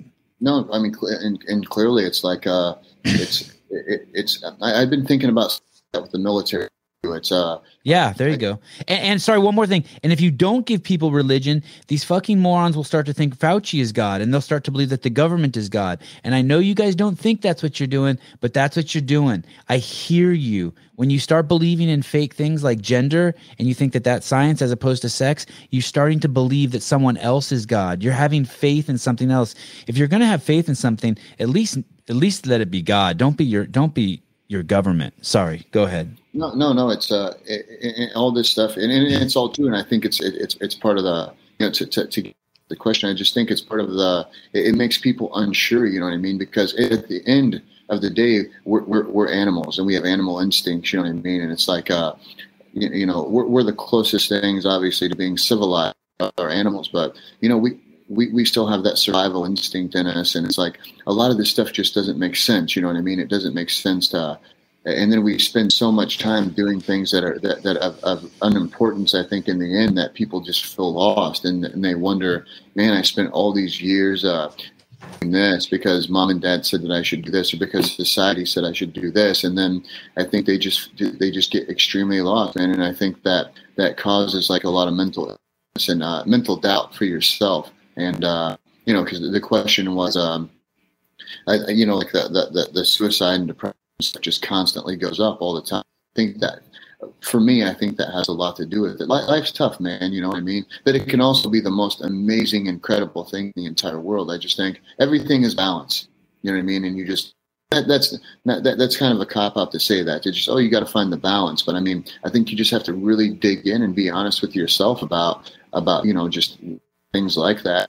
Uh, uh, I think that I think the balance is I think it is balance. I, but I just think the balance is is that you should be working on yourself ninety percent of the time, and ten percent of the time helping other people instead of these fucking ad- activists who are ninety percent of the time trying to change other people and spending zero time changing themselves. These th- the reason why you're able to do what you do right now at thirty eight years old is because for the first thirty years you worked on yourself and you built your own skills and you focused on yourself and you stayed busy and you cultivated and nurtured talent, success, hard work, discipline, and you became a mirror and a knife that other people should be able to emulate and yet you can do your own cutting and, and, and you're your own tool. These this I, I think it's I I think it is balanced, but it's not 50-50 people. If you are not working on yourself, you're you're you're you're out of balance. I people because if when you work on yourself, other people will work on themselves. You don't have to force people to um like black people or like gay people or like just you you be that. You be cool as shit. Yeah, no. And other people will be cool as shit. Look at Heath; he's cool as shit. Now he's got a fucking whole gym full of dudes who are trying to mirror him and be cool as shit. Yeah, you're. I'm. I'm really lucky to have that. One, one, one thing, I get a lot of guys. I get a lot of guys that are from like, uh, so they'll, they'll, be married. You know what I mean? And their whole. Did you say married? Yeah, they'll be married and they'll, they'll they'll they'll get a divorce. You know what I mean? It's like after they get a divorce, they're so fucking crushed and they're uh-huh. lost and uh, they've lost everything. They just lost their entire lives. And they ask me sometimes, I don't know my wife would do this, you know, like she started seeing someone else or whatever it is, or, or vice versa, right. you know, I have, I have, a female that comes and, uh, and I was just telling me, you know, a little bit of this is your fault. You know what I mean? It's like at, at, at, there's there's certain points when um, listen, you have to be a little selfish to be successful. And I tell people this all the time. In relationship, being a dad, uh, it, be, being being a, a being being a friend, if you don't take care of yourself, if you lose yourself, you know what I mean. This is the biggest one that happens with relationships. You meet this cool chick, you meet your, you know what I mean. And when she met you, you were this young funny, cool dude. And time you become your life becomes your family. And this goes back to me saying, like, oh, my kids are my life, my family's my life. Yeah, no shit. You don't have to say that out loud though. You don't you don't have to every move you make doesn't have to be, you know, for your family indirectly. You know what I mean? It's like if you're un if you're unhappy and you're depressed and your your everything you do is only for your family. At the end, you're gonna you can become miserable, and you you you know. And people fall out of love and relationships because this all the time. You become someone else, and at the end, you uh, you know, you kind of become this needy, desperate, stressed out, fat human. slob. It's true, and it happens all and it happens Yep. all the time. Yep. And these guys, and then when I tell these guys, well, this is a little bit your fault. You know what I mean? You you got away from being yourself, and you got comfortable, and and you uh you know you you kind of just told yourself like, oh, you know, my my family's my whole life. Every move that I make needs to be to make my wife happy, or to make my husband happy, or to make my happy. But what about and uh, if you're not being a little selfish and uh, taking care of yourself, your mental health, your physical health, uh, you know, you're, you're socially, you know what I mean? You you will fail. You know, you will be in a position uh, to, to to not be happy. You're just making everyone else happy. And then you'll feel unappreciated, and you'll feel uh, distance. And I think that happens a lot. I think we, we constantly say that shit out loud. And uh, that's a little bit better answer for the, the question that you asked me earlier about my kids are my life. It's, um, dude, you have to just be cool. You know what I mean? And you have to work on your constantly. If it's eight o'clock at night and my kids are going to bed and they're like, "Will you come go, go to bed with me? Will you come go to bed with me?" and I haven't worked out yet, at least fifty percent. I have to ask myself the question: Am I going to put them to bed and then get up and keep and get my workout on for the day? And if the answer is no, then I don't put them to bed. Then my wife does it, and I go work out. And you know what? It- It's only three minutes of their life before they fall asleep, but I get in the garage and then now I'm happier, I'm fitter, I'm stronger, I'm a better example for them in the morning. There's thousands of things like that. If you're not working on yourself, True. your It wife really- and your kids are gonna fucking leave you. They're gonna and they're gonna think you're a pile of shit. Even if they And- upset at you that you're working on yourself, you better like have a honest talk with yourself. It's true, and and the mindset that that breeds too is like you know, since I'm making my family my my, my life, you know, if you know, I'm the my wife and my kid, I start to feel entitled. Like, well, since I'm doing that, they do that. So then, the more that I think that happens, you know, Give me an example of that. You kind of lost me. Give me an example of that. so it's like uh, you know, my, my me saying, oh, my my my family's my entire life, and then uh, you Right. know, it's I think that kind of breeds the, the, the insecurity for, for, for a lot of men sometimes. It's like when, when the wife's leaving to go with her friends, it's like they, they, they get jealous. Well, where, where are you going? You're like, you're my whole life, you know, and you, you want to go with your friends all the time, or, you know, you're going to the and, you know, I'm here with the kids. And I think that's because you've made that, you know, in your mind that like, oh, you know, my family's every every move that I make is to be a good dad. I'm the best dad in the world. Every move that I make is to be a wonderful husband. And I think it just breeds insecurity, man. And it's like, uh, and your kids can feel this. They can see this. If you give them every single thing they want, like you said, putting them to bed. There's people watch who say, well, I would put the kids to bed and then I would work out. I would. Sometimes I would. you do. That's exactly. That's it. Sometimes you do, and sometimes don't. But what happens is your boys they respect you're a man, and that there's shit that you have to do sometimes, and that's real life. Real life isn't being able to hold their hand all the time. It's not how it works. But what they'll see is, hey, you know, my dad's always there, and I know that I can always depend on him. But he gets shit done. You know, he's not a pussy. He's not. He doesn't just cater to us. He's a fucking good dad, and he he kills it for us but he kills it for himself too because he's awesome. You know, he's not like you said, this fat slob that's like pushover that uh, you don't respect. You know, and then when when the when the kids get older, then they it, that's they, they become these these kids like dads or, their moms that just get walked on, or you know, they they expect they expect uh, they have entitlement because they think I give everything to this. It should be all given back to me just the same. It just Yep. doesn't work like that. It doesn't work like that. You know what I mean? You're, you you have to be a fine tuned machine. You know what I mean? You have to take care of yourself physically, mentally. You know what I mean? have Do you always- talk to the boys about nutrition? my my boys? No, the the the the the the, the tribe, the Pedigo Oh, yeah. tribe. Oh yeah, all of them. So it's like, uh, so don't don't don't like the hillbilly hammer. Don't don't let him like fool you guys. These guys are young still, so sometimes they're able when they're training for specific competitions. When they call up couch, I don't know if you know about what he did this weekend, but uh, there was an I don't. tour- So the basically one of the biggest eight man tournaments in the world they had this weekend. Uh, FloGrappling did it. The Who's Number One Grand Prix, and uh, there was a 185 pound division. And they called. They kept losing people, kept losing people, and they called Jacob Couch on Sunday and said, hey, "We need this spot filled for first place. It's thirty thousand. Second place, fifteen. Uh, third place, seventy five hundred. So it doesn't sound like much to a lot of people uh, listening out there. 21 years old, so it's a it's a pretty good chunk of change. And what what it does for them, it's not about prize money. What it does for them is it raises their stock to where their DVD sales and their gyms later really means something. So that that the, the title is the big thing. The money's never the big thing. It's just you know the the the, the, the brand value for sure, definitely, and it, it, it gets raised actually uh, by this. So they call Jacob. He's about 250 pounds on Sunday. So then they say, hey, the weigh-in's going to he needs the 185. So this opportunity for him is so big that I ask you're going to have ranked guy in the world the first round.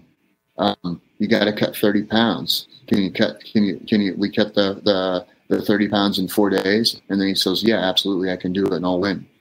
So cuts about 20, 29 pounds is what he cut. He weighs in on Friday. His first match was Roberto He's the number two ranked uh, guy at 185 in the world. And Couch seized this opportunity and he did this guy. And it just, it, yeah, it was amazing. It was such an incredible thing. Uh, Were you there? Did you go to it? Yeah, of course. If they're competing, it's uh, it's very very rare that that, that I'm uh, that that I'm there. Um, it's a, it's a, actually it's a, and I barely missed it entire life. I have a list. I was kind of saying this earlier, but uh, I have a list when people, say, say, we have 65 people sign up at a tournament, and uh, this this was a different type of tournament. It was invite only for couch. It's a very prestigious. It's the best guys in the world, and uh, uh, so if I have a list of 70 people, I coach all 70 people from the time the tournament starts to the time ends. Sometimes I just forget to drink water, and sometimes these last five days. So the difference between that, uh, myself and the coaches from a lot of the other teams is they might coach their five or six people, but I coach every person every second. I don't want anyone out there if I'm not. I want them to look over and see me, the team, all whole teams on the barrier. It's not two or three people. It's literally if there's 50 of us out there, then 48 of them are out there on. They're, they're the loudest team. They're they're really they're just so behind each other it's almost intimidating to the other teams. You know what I mean? It's just they're so they care so much about each other winning that it just it, it makes this environment that's like uh, it's just so positive and happy, man. And it's so much easier to be successful when you have so many people behind you. You know, you you're tired or whatever, and you look over, and it, the same thing just uh, in life in general. You know, when you have so many people rooting for you and that want you to do good and want you to be successful, it's hard to fail how did he end up doing in the tournament? So he first he, he actually got third place and uh, awesome. Uh, yeah, no, he didn't man. It's like so he wasn't even supposed to be there. So he got seventy five hundred bucks. Yeah, plus a thousand dollar submission bonus. And let me tell you what, what type of guy Jacob Couch is. He's what so is what is FloGrappling? Before you tell me about Jacob Couch, what, what I thought it was a media company. They actually put on events too. Yeah, yeah. So, uh, so what happens is, so FloSports is the name of the company, and then there's like different. Uh, there's like FloRacing, Flow Track, and what it was for was uh, like when, when when your boys get into college and they run track, you might not fly all over the world, watch them. ESPN's not going to cover it; it's just not big enough. So, what happens is you uh, you buy the subscription, watch the, the, the, kids track meets all over the place, you know, while you're at work or, you know. So flow gra- flow sports covers like smaller sports where like, yeah, where he okay. Okay. Got it. Got so it. Flow, and so then they ended up, they ended up putting on their own tournaments. They found that. So, so wrestling was the first one and it's really big, you know, and it's like, uh, you know, like a, say, say, say a million followers or whatever. and uh, by followers, it's, these aren't really people in the sport. Anyone who follows it is like usually they do it. You know what I mean? It's not it's not like something else where something will have say Joe Rogan, he'll have a hundred million followers to where maybe five million people watch every show and they're like so so this uh for FloGrappling, if someone subscribes to it, they're a you know what I mean? They're they're hardcore practitioner, de- so dedicated. They might have one million only, but they have one million dedicated loyal fans. Yeah, I get it. So almost like 10 times that. So you, you understand, you get it. It's not, no one's just clicking the like button because it's someone sent them a request to, to, to like their page. It's like right. people loyal. So yeah, they, they put on these, uh, they put on these shows, uh, these tournaments and they're really, really professional and really high class, man. They, they, they treat the guy. It's a, it's a real treat them up. And he's like five star hotels, and they dude thirty thousand dollars is more than some a lot of UFC fighters get. Boxers Oh, get and- and a lot talking- more. Yeah, for sure. About just grappling, you know what I mean? He's just he went out. All you had you you win three matches, and uh, you know it's not as simple as that. But uh, yeah, thirty thousand dollars. And then what it does to your brand, like huge. ex- Some of these guys, uh, they're, they're making they're making videos like uh, Andrew, Andrew Wiltse from the videos. He was kind of the star from the first couple Daisy Freshes. The Yep. li- lives in the box. He uh he probably has a few hundred thousand dollars now from his uh from from his videos. Uh, uh, they do uh, BJJ Fanatics is the name of the company, and, and, and he'll do instructional videos and uh, people buy you like teach. You know, they're like tutorials. That's his. Andrew's company is BJJ Fanatics. No, no, they, they he just had a deal with BJJ Fanatics. Oh, okay, okay. so what they do is say, say j- just in an example, say, they would say, uh, like Sevan's gonna uh, do, do his uh, tutorial on how to be the you know the best podcast guy in the world, and people would buy it, and then say the deals are just say Fanatics would keep half, and you, you would keep the other half, and uh, they they do all the work. You just film it, and then they you check. Uh, one, once a month or whatever. And An- Andrew was born. He was born to to do that. He's an amazing instructor. Uh, he's I- I, I could show him an entire system of stuff, and the next day he would come back and say, "Hey, I added this, and I did this, and I tweaked this." He's just amazing. So, He's your He first black belt. He's the first person you ever gave a black belt to. Heath. so An- Andrew, Andrew, my first belt that I ever had, and I I only have uh, that I ever given out. And, uh, actually, all of those guys they won the pans and the, the world championships at every belt, all the way up to black. So uh, I've, I've been Holy shit.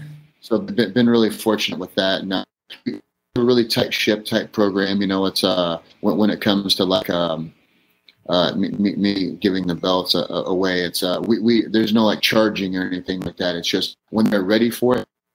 You know, and there's like, and uh, in the culture that I've created there, no one asks for the belts. They're not even curious to when they're going to get the next thing. They just know, hey, when it's time for you to get this, you get it. You know, it's like, it's not something really anybody talks about or you look forward to it obviously i'm sure but it's just there's a really high bar and it's a really appreciated and respected thing and all the guys really happy to uh and fortunately in our sport a lot of people are part of like association schools and they'll have a seminar saying they'll pay this guy that they've never met to come in and the stripes away the belts away after so many weeks kids it's a little different but uh, you know with the adults it's like I'm not really interested in getting a belt from someone I've never met before. I could care less about that guy tying it around my waist. He doesn't even know me. Uh, so me giving him money and, and, and fighting for him when I've never even met the guy, just uh, that, that that's kind of a, a big thing. And, and unfortunately, it's still like a flaw. I think as people, you know, they don't know these guys and they they've kind of been duped into, uh, you know, like thinking like uh, since the person laid the you know, like I appreciate everyone who's ever done anything in jiu-jitsu in the past 30 years to make it what it is today. You know, the they're the, the pioneers, you know, they they they laid down the railroad, you know, they they put the sweat in from nothing, but uh, you know, I did that I did that as well. You know what I mean? So I appreciate them and I respect them, but it's it's not I'm not going to put a picture of them up in the gym and have everyone bow to it and not pretend that's uh you know, uh, and I'm not going to pay someone uh thousand name. I just build this shit myself. You know, well, I, I, I, I respect and appreciate what they've done. I'll just, I'll do the same thing. Um, when you see people like Andrew get money, do you ever get concerned? Uh, and th- I don't know if this is going to resonate with a lot of people, but this is some real shit I'm about to say. Managing objects is a skill, and it's a very, very deep skill. It you basically, in order to have, there's this Taoist saying to receive everything, give, give everything up. I know people look at people like Bill Gates or Jeff Bezos, or they think like we all know people who like they have a, a baseball hat collection of 40, 40 hats and it's too much for them. It drives them fucking crazy. Basically, you have to be a fucking Buddhist monk if you're going to be wealthy and own a lot of shit. You have to be willing to let shit come and w- let shit go. You can't let it. You can't. If you buy a brand new car and a rock pops up and cracks the windshield and you get upset, you probably shouldn't have that car. That No, I- life is about being happy and accepting the impermanence of objects, and that can be very, very difficult for people who come from not having and then all of a sudden getting a lot. Like they Sure. they try to protect all their objects, and you can't protect your objects. You cannot. Is is do you see any of that with your people that they struggle all of a sudden like they have a new pair of pants and they're acting weird about it or they get a car like they buy their first used car, Honda Civic and they're freaking out because it got a scratch on the door shit like that. So I'm, I'm really lucky. Like uh, we're, we're, we're pretty. I, I was a pretty new black belt. I've only had it for a couple of years, and we're we're we're the youngest, especially big team or like uh you know like uh, uh we're famous, but uh you know the, You're famous. so the the we're definitely by far the youngest. We're like the babies out of all all those teams, you know. And the the moves that we're making are big moves, and they're they're, they're coming so fast. It's like uh you know. Yeah, how do you manage that? Uh, been really This lucky. part of it, the mental part, the infighting. How come he got a new belt? How come he gets a little more money? How come how come those girls like him? I mean, that shit people have struggled That's a that struggle is real.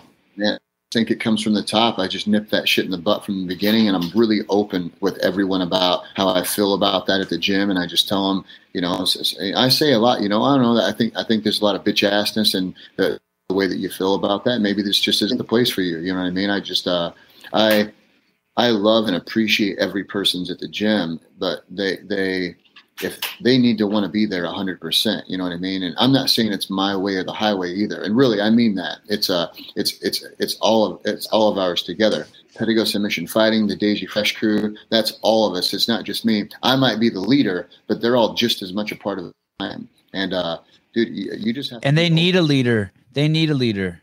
Everyone needs a leader. Th- There's really, really strong people like me, and I still look for a leader. That's how strong I am because I look for a leader and I assign someone to be my leader. Yeah. Everyone needs a fucking leader. I, I, I, I'm a firm believer in that. I just think it goes back to like you said, the animal instinct thing, man. You know what I mean? It's always just like it's uh, you know, be, being a part of the tribe, you know, or whatever, you know, whatever it is that we we, we came from, or were. Uh, it's it's tough to just be out there walking around in the woods by yourself. You know, why if there could be ten of you, why not? You know what I mean? It's like uh, instead of fighting over one deer that you, that you could have it for yourself for a month, but if you can get a system down to where there's ten of you and you can get a factory line going and you know then it's easy uh, you know but you, you got to get to that point and uh, so to answer the question about andrew actually we'll use him as an example he um, so first let, let, let me let me tell everybody this. Andrew slept on the mat for 10 years with a sheet and a pillow and he busted his ass and he never had anything by choice. That was his choice. So a lot of people would say like, "Oh man, you know, I'd love to, I'd love to just train at the gym every day and not have to work." So it's 105 uh, South uh, Seventh Street, 17th. If they want to come in and do that, they can do that. So instead of talking shit, just do it. You know, instead of like you know cutting someone down and saying, "Oh man, the guy's doing this." He put his time in. He busted his ass. He spent every penny that he ever earned and worked for and invested in himself and in the team. So now it, it, it paid dividends for him. You know, he uh, he got his first check and he told me I got to get a car. He's never had a car. To come here, he sold his. He never had a car since then. Uh, a, a guy donated them one time. It was like an old shit box. It got them around for a little bit, and then finally it blew up. I think it caught on fire and blew up. But uh, they um, so his first big purchase he makes, he walks. There's a car dealership pretty much the street from the gym and uh, he gets his third check and he takes thirty thousand dollars over there and he tells the guy, "I'd like to buy the white car." And uh, they're like, "Yeah, which white car?" And he's like, "Oh, the one Toyota." It says it's twenty nine thousand, and he lays the thirty thousand dollars out on the table, and the guy's like, uh, "We we don't do that. That's not the way that it works." You know, it's like, you know, this isn't one of those like little used ships where the guys are like, "Oh, this is perfect." You know, it's like a big uh, Toyota dealership. So it was just kind of funny to to, to see him do that, you know, to make like an adult purchase because three months prior to that, he didn't have a bank account. You know, he never had one before. And then, um, and when he- Episode five, he can't get the hotel room. He's in a fa- someone gets him a fancy hotel room and he can't get in the room because they ask for a credit card and a debit or a debit card and he looks he's like looking around like you talking to me yeah, exactly. So he, he had, he had no idea. And, uh, it's, uh, you know, p- part of that stuff came, the, the type of family. that- he's a real live monk you he's a real live monk Yeah, no, he, he he really is, man, and he's uh e- even when he, you're you're gonna love this. Uh, he later on, so he's finally bought a house, and for the first couple of months, he, he he buys the house, and houses are much cheaper here where we're at. Like that the house that you live in in California right now, say say it's just a a, a small three bedroom normal house. You know, so in California, these houses are selling for six hundred ninety, seven hundred thousand dollars. In Mount Vernon, you could buy the same house for thirty grand. You know wow. So, so uh, the house that I live in, it's a three, four bedroom house. There's a pond outside. It's a wonderful neighborhood. There's a judge that lives two doors down now. I lived in the projects five years ago, but I rent this house for 150 bucks. So, wow. Yeah, there's a big difference. There's a big difference between. Uh, I could rent my house for 800 a night. Exactly. That, that's what I'm saying. So that, and it's not even a nice house. so I, I, didn't know this, man. I had a I had a friend, uh, uh, Orlando Sanchez was and he had, he had me come over to his house, and he told me, "Yeah, I I, I put my house up for sale. We're selling this. He's in Pasadena, and he told me it's a I, I got six hundred ninety thousand dollars for the house, and I was like, "Oh shit, you own the whole block?" And then he told me, "No, no this, not that it wasn't a nice place. I'm just saying, you know, it was a good, uh, you know, working class family house, and it's a, it's mind blowing. California, it's it's not like people are making any more money necessarily than uh, right, you know, right. Like I'm talking about working class people working like even if you talk, you know, it's like they make fourteen dollars an hour there, fifteen. Well, you know, here they make thirteen. It's not like it's it's not you know a, a third hundred dollar a month not payment on a house and a four hundred dollar here. That's a fucking big difference. So I always the poverty the poverty line for a family of four in Santa Cruz, California, is one hundred and twenty thousand a year. I think it's kind average, of you can't even believe it. You'd have to, but uh, it, it's uh, you know, if, if you type into Google, uh, uh, what's the most dangerous city in Illinois, and you go down a couple and click on the FBI list, Mount Vernon is at number one on the list right now. Do you have any rich parents who just drop off their kids? Um, I, actually, I have that, that rich that drop them off and uh, poor ones that leave them. They drop them off and sometimes they won't come back. And uh, it's they are they're using it for babysitting instead of uh, uh, uh so uh, uh, a little while back I had a kid. He would get dropped off and he, he would he would kind of sit out front and uh, it's a really oriented place. Like there's always like 20 kids playing out front. It's re- really cool. Like you could come and train and your kids could play out front. It's extremely safe and the community knows that it's there. You know, the cars drive by slow and it's like, uh, there's a big parking lot. And, uh, but, uh, sometimes they would him off, man. And, uh, he, he was really embarrassed. He, he wouldn't, uh, sometimes they wouldn't come back and get him and someone would take him home. And one time, uh, I told him, look, buddy, I'll take you home. And he wanted me to drop him off blocks away from where his house was. So I just went up to the door and he was praying and upset. And I just went in the house, told, you know, to tell him, hey, uh, you got to pick him up. We're not babysitting him. And the parents are in there shooting up dope and heroin and they're like all, they're, they're all fucked up. You know what I mean? And, uh, you know, he obviously didn't want me to see that. That's embarrassing for him and t- tough for him. And, uh, so we get both, man. We, we, we get both the uh, people who are coming in and, you know, uh, you know, sometimes they, but regardless, the kid's there. That's all that matters to me. I don't give a shit if they're using it for babysitting or not. Then I just have to figure out how can I help him get out of this situation. It's not like you can listen. I would love to just take the kid and take him home with me and just raise him. You know what I mean? I would if, if I, w- I wish that I had the finances to take every single one of them. If I could, you know this now. You've got boys. If I could have a hundred boys, yep, yep, where they could just all grow up there, that would be amazing. But that's not going to that's not real life. It's not the way it yep. is. So yep. I'm always constantly trying to figure out what do I do or what can you do to help these situations, you know? And then uh, what usually happens, unfortunately, is they stop showing up. You know, their parents will stop bringing them. It's too far for them to walk. Uh, the other guys from the gym, they can't just go and get them all the time. You know what I mean? You know, they, they work, they go to school, they have lives too. It's not, uh, you know what I mean? And, and even if, if you're doing it with one, you can't do it with 20. It's just not possible to do, you know, and try to work with the city a little bit about, you know, and that's getting better. It's getting much better. Like, uh, they just had called me in. It's called the Downtown Development Center, and they had sat us down and they told us, "Look, we watched this Daisy Fresh thing, and you guys are you, you guys are uh, superstars in Japan, and you guys are superstars to these jujitsu people in New York, California. But in Mount Vernon, you're still relatively unknown, and people have no idea. It's like, uh, and they told us, look, the community's kind of letting you down, and we want to help. We want to help you get a bigger place, help with a lot of this you're helping with. And man, it was the, What if they ruin you? What if they pussify you? What if they ruin you? Well, I guess that's on me. So, so I, we, I don't think we have to worry about that. I think we'll. Uh, I, Okay, I, good. I, I keep it pretty, pretty, pretty hardcore when it comes to. Literally, I'm very lucky. Uh, Sevan, when it comes to I and people say this, they say it their whole life, but they don't mean it. I don't give a fuck what anybody thinks or what anybody says. I I have a Facebook, but like boys told me recently, did you know that you have an Instagram that has twenty thousand people on it? I don't even know what that is. I didn't even know what it was. I, I've still I've never looked at it one time in my entire life. The boys run all that stuff for me. I could give a sh- someone's to watch this and they're to say, "Hey, as an asshole."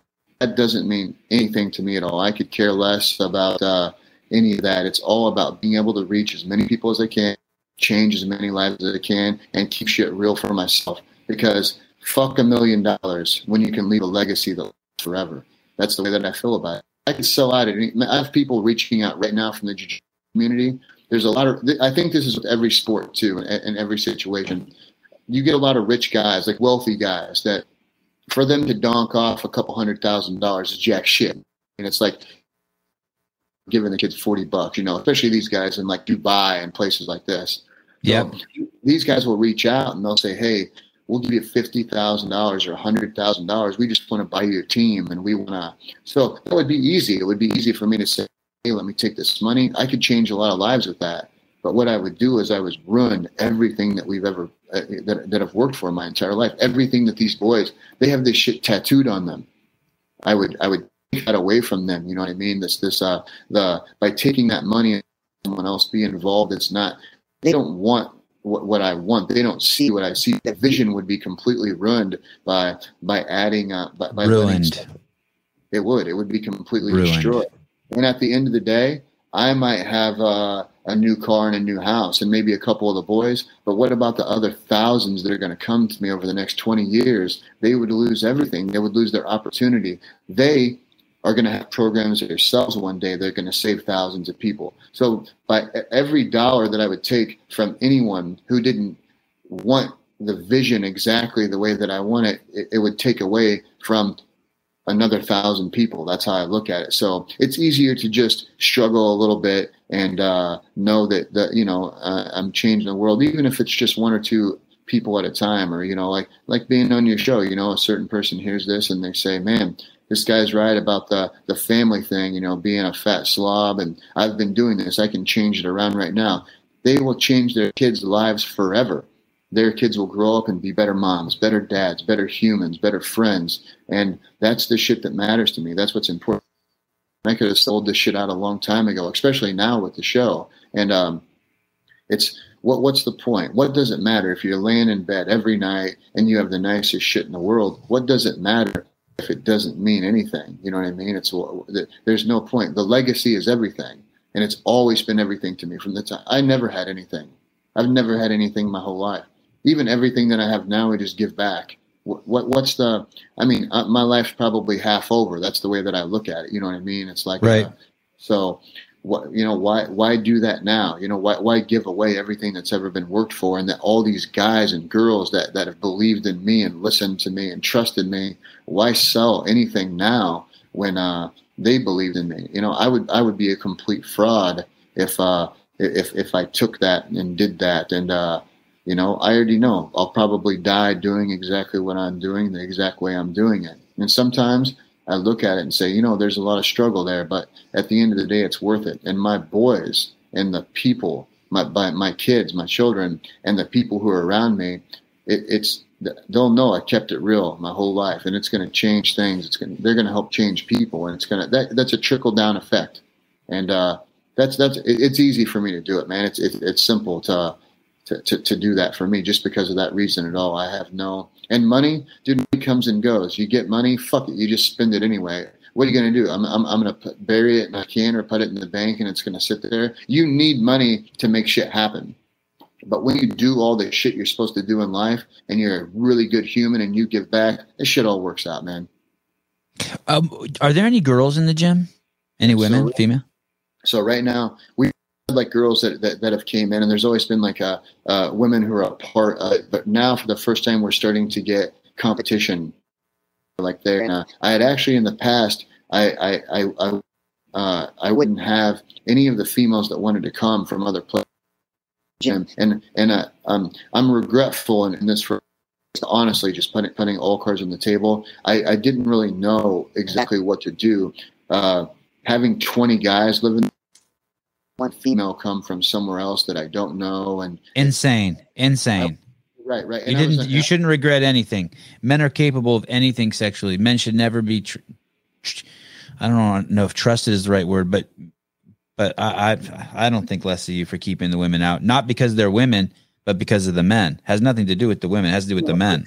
And it was always that in my mind. Just like, and I, I uh, sometimes I look back on times that I hope that there was never a situation to where I I took something away from from uh, or I wasn't able to give to it's you know like a, a, female that needed to come and stay, but it's just I just. Uh, I need them to be separated, obviously, in living conditions. I mean, I doesn't even really need an explanation. I don't think everyone just no. gets that. You know, you know these, some, some of these are.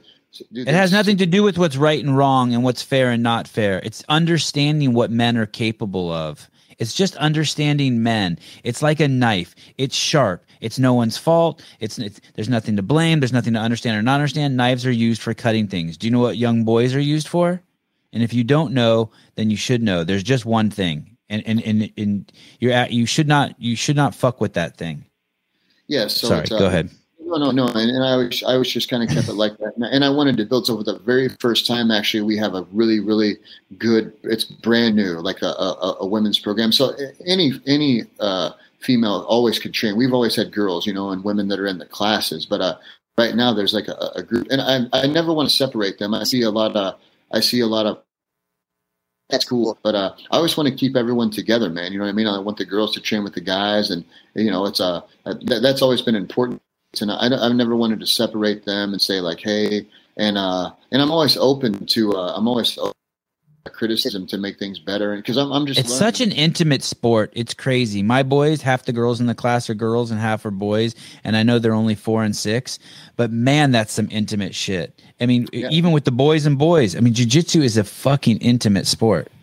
For sure no doubt. And uh and, I, and, and like i said i'm just learning but we we really have our first females they're white belts and uh they're, they're, they're competing now. You know, and they're, they're tearing it up. They're doing just like the guys. They're doing great. And it's uh, I have a lot of older uh, women, a, lot, a lot of like uh, uh, same thing. You know, I always use the the divorce thing. You know what I mean? Like the the people that are in their mid thirties, and uh, a lot of people look at kids and they're like, man, kids need help and they're lost. And the thing is that people forget about the you know people in their mid 30s that have spent their last 15 years with a, a guy or a girl and then they get divorced, they're so fucking lost, man, and they're so alone, and they, you know, it's like just them and their kids, and they they don't know what to do, and you know, they've dedicated their lives to their family. I get this a lot. You know, people come in and they just need to be a part of something. They need support, and they need, you know, they they're looking for something, and uh, we get this a lot, man. And it, I think it all just comes back to, like I said, people are just looking to be loyal to something and have, have loyalty know, given back to them. That's a word that is uh, loosely used and unfortunately advantage of a lot of time. You know what I mean? It's like, uh, so, uh, but um, I, am really excited for a women's program to grow, uh, you know, to, to get bigger. I'm almost, we're, we're just getting there, man. I'm like, I just think a few months away from getting a new gym and then, um, we almost have enough females now where they're talking about getting a like a, a fight. So we have a few fighter houses now. It's like some of the like the Hillbilly Hammer and them. Some of these guys have moved out of the gym, and now they're you know there's like you know seven. It, I don't want to say frat houses, but you know, like a bu- bunch of a bunch of young guys living together. You know, they, they kind of can all throw in and have a have a big house. So there's almost enough females now where they're going to be able to do that, and uh,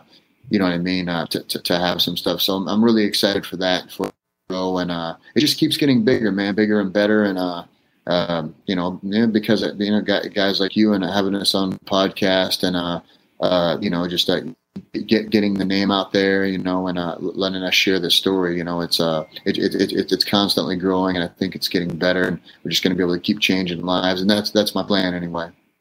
Are you guys selling anything like shirts or stickers or? Yes, uh, in 20 years, people have asked me for 20 years about shirts. We actually just did our first shirt drop, and it's uh, it only lasted three days, but uh, we're going to start. Uh, I, I got a bought a website daisyfreshusa.com. There's nothing on there right now. Do like a, I do a drop that was there for three days, and we sold about 1,000 shirts in three days. So, really cool. I fucking love it. so it was a little tougher than I thought. You know what I mean? It's like so I, we didn't really think ahead. You know, we thought maybe we'd sell a couple hundred and at a thousand. Actually, I closed it because uh, we just individually pack. Uh, we, we just individually packed each one of them, and uh, Yes. Yep. we got these old uh these uh christmas they let us the post office let us buy these uh old santa claus he's drinking a coke and uh sent them out and that is kind of funny it actually kind of goes with the whole show anyway but uh yeah we uh we just individually wrote them by hand and then sent them out you know it took us like two weeks to write them all out and send them all out and uh uh you know it was a learning experience for sure but you know it was really humbling to know that that many people wanted to uh you know support and uh man, the, the show is huge. It has millions and millions of views. Uh, that you know, for, uh, and tons of spin-offs. There's so many spin-offs and there's going to be so many more spin-offs. It's crazy. and it, it's a, just an um, it's an unapologetic, real, gritty. It's uh, when you jujitsu or just whatever. I mean, like reality TV in general. It's like you know everything is kind of like pushed on there to have like drama and or whatever. You know, you got to sell shit. I get it. It is what it is. Just real, man. And I think the the the reason it done so well is because so many people can relate to it. It's like at a tournament, there are guys, these really famous guys. They're unapproachable. They're just unapproachable humans. Like not because physically how they look. It's not because they look like big NFL guys that are ripped. It's just because maybe a certain arrogance, or maybe they have an air about them that's just they're just unapproachable. But us, like the hillbilly hammer, anyone can walk up to this guy and talk to him. And let, let me tell you what he did this weekend. He wins the money. He he gets the uh, the place match, he wins it for seventy five hundred dollars, and you get a thousand dollar submission bonus. And the guy that he had lost to, he got hurt in their match, so he like hurt himself to beat Jacob, and he couldn't do it. So Jacob got to go on and win third place match. So Jacob takes his money and he tells the guy, "Take a thousand. I got that submission match to him because he got hurt." And Jacob shows me later in his bank account he has negative one dollar. That's no bullshit. So he he donates the money that he won to this guy who got his knee hurt. And, and he told me after he asked me, hey, he, Heath, I'd like to I'd like to do something. I'd like to to give something away. I said, yeah, of course, brother. It's yours. You know, it's uh, um, Jacob didn't have a dad, his grandmother raised him. So for a lot of these guys, I'm like their dad. you know? Dude, that's an incredible story. And he, uh, so if, if you if you get on uh, FloGrappling's Instagram, they put it on there. You can see him, uh, and, he makes the, the speech on there and says, "Hey, to John Blank, I'd like to give him give him the money." And uh, I, I think John Blank actually told him no, you know, to, to keep it. He's a wonderful guy, but uh, just the thought, man, for Couch to have nothing and just want to to give it back. He's such a happy guy. He wins, he's smiling. He loses, he's smiling. Uh, it's kind of funny. You hear all the other guys talk, and they're like, "Yeah, man." To kick each other's asses. We're going to be the best. And he just says like, man, I'm just so happy to be here. And the hotel room is so nice. And I got to ride on the airplane. And he's just so excited to just be Maybe it's because he has a girlfriend. Is that his girl in the show? Uh, no, no. Because there is a girl in the show who's like sometimes sitting next to him in the camper and shit. Oh yeah, yeah. She, she's uh, she, she, she had came down. That's not his girlfriend. No, not his girlfriend. They're all, they're they're all just like you know really good friends and hanging out. And she came down uh, to to stay Oh, for a cool. few. She she'd moved to uh, to to train, but uh, yeah, no, it's uh, no girlfriend. He's got some lady friends or whatever. You know, uh, he, he he's a young guy, but uh, man, he. He's just such a such a fucking cool kid, man. He's just so happy, man, I, and I'm so proud of him for uh, just you know, like he never loses focus uh, uh, on on just just being cool, dude. He's just such a approachable, nice guy, man. And it's like all these kids asking him for autographs this weekend. It was so amazing to see him come from what he's came from, and uh, you know, it, it is it's really amazing for me to see that, man. I'm so proud of him. What's the youngest kid in your gym? Uh, at a 15 year old, a full time, a 15 like sent him. I think they just kind of didn't want him anymore, and they they they sent him down. And then he was able to do because of COVID. We got a lot of younger, like 15, 16, 17 year olds. Uh, they they would uh they they drop them off and uh uh.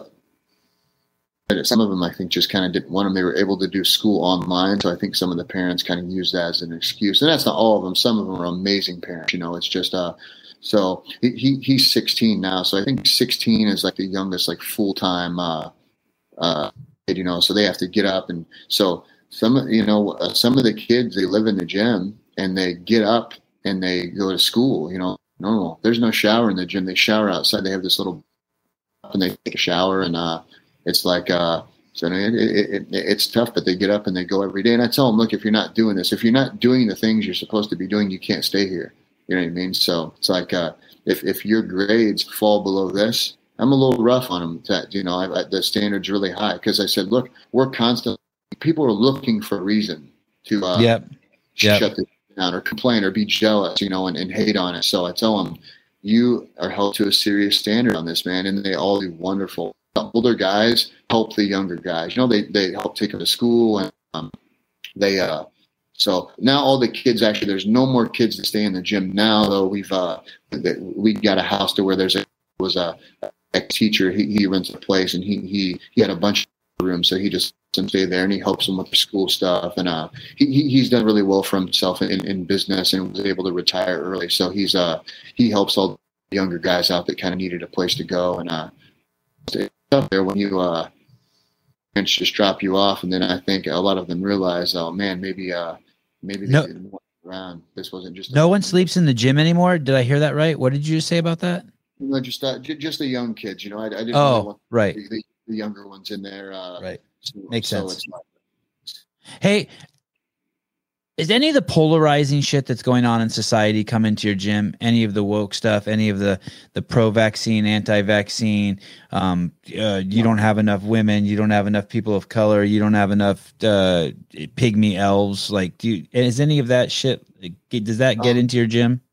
No, it's you- it's pretty like online. You know, like people will see the things and they they they talk shit, but it's it, it's kind of like uh the boys are funny, man. They'll get into the big group and they'll read like the negative comments and then they all just laugh. I've like uh I've conditioned them to not give a fuck about um anything that anything anybody says or thinks. You know, with the show on the the Good. first now, if you go on YouTube now, it's it's funny. A thousand comments and 980 of them are wonderful. So that's really rare. You know what I mean? It's like in Yep. anything. If you're a cyclist, someone's talk shit. But uh, you know, I, I think it's hard to talk shit about. All people are just you know happy and they're doing good, and it's like you know giving. It's it's kind of tough to touch in on it, but yeah, you know how it is. People can find uh, their way. Luckily enough, in Southern Illinois, we live in a place to where it's small enough to, you know, like COVID came, and and uh, you know it, it didn't really matter, man. It was just kind of everybody's choice. Hey, if you wanna, if you wanna do these, do them. If you don't, don't. Uh, we never had masks here ever, bro. Never. The restaurants never shut down. The, I'm moving to Mount Vernon. I'm moving. so I won't wear a mask or put a mask on my kids. There's no fucking way I would ever do anything to put a mask on a four year old child or a six year old child. I, and I and I think that if you do do that, you're a fucking abusive parent who's not thinking clearly, and you should pull your head out of your ass. You should do hundred burpees and think about it again. That's my opinion. if you went up to if you went up to uh, Chicago though, you know, it, or anything, even if you went two hours up in the state, Illinois is an extremely hardcore. Um, it's a very democratic, uh, you know, like uh, they're they're- they're in control big time up there. So- Isn't that funny? They're called Democrats, but they don't do anything that's democratic or with liberty. It's the same in my town, my whole town. Everywhere I go, eighty percent of the people are masked. We, I'm just not doing that. man I'm Man, not doing that. My, all my friends in California with their gyms, man, I, I I'm I'm so I'm so just uh uh, you know disappointed for them, man. They've they've spent their whole lives building, you know, twenty Yes. And they so many of them just lost everything, man. It's uh, you know, when, Garth Taylor Jiu Jitsu survived. That that's when it comes to having a good community too. People really love Garth. And like that place can't fail because it's really our it's really where my kids go to school. My the jiu-jitsu gym my kids go to is their school. It's where they're going to meet girls, where they're going to meet boys, where they're going to learn big words, where they're going to learn math, where they're going to I mean it's everything. They're going to learn discipline, they're going to um figure out which books to read. So that place can't fail. And the parents Yeah. came together and threw a lot of money at it to make sure it stayed open.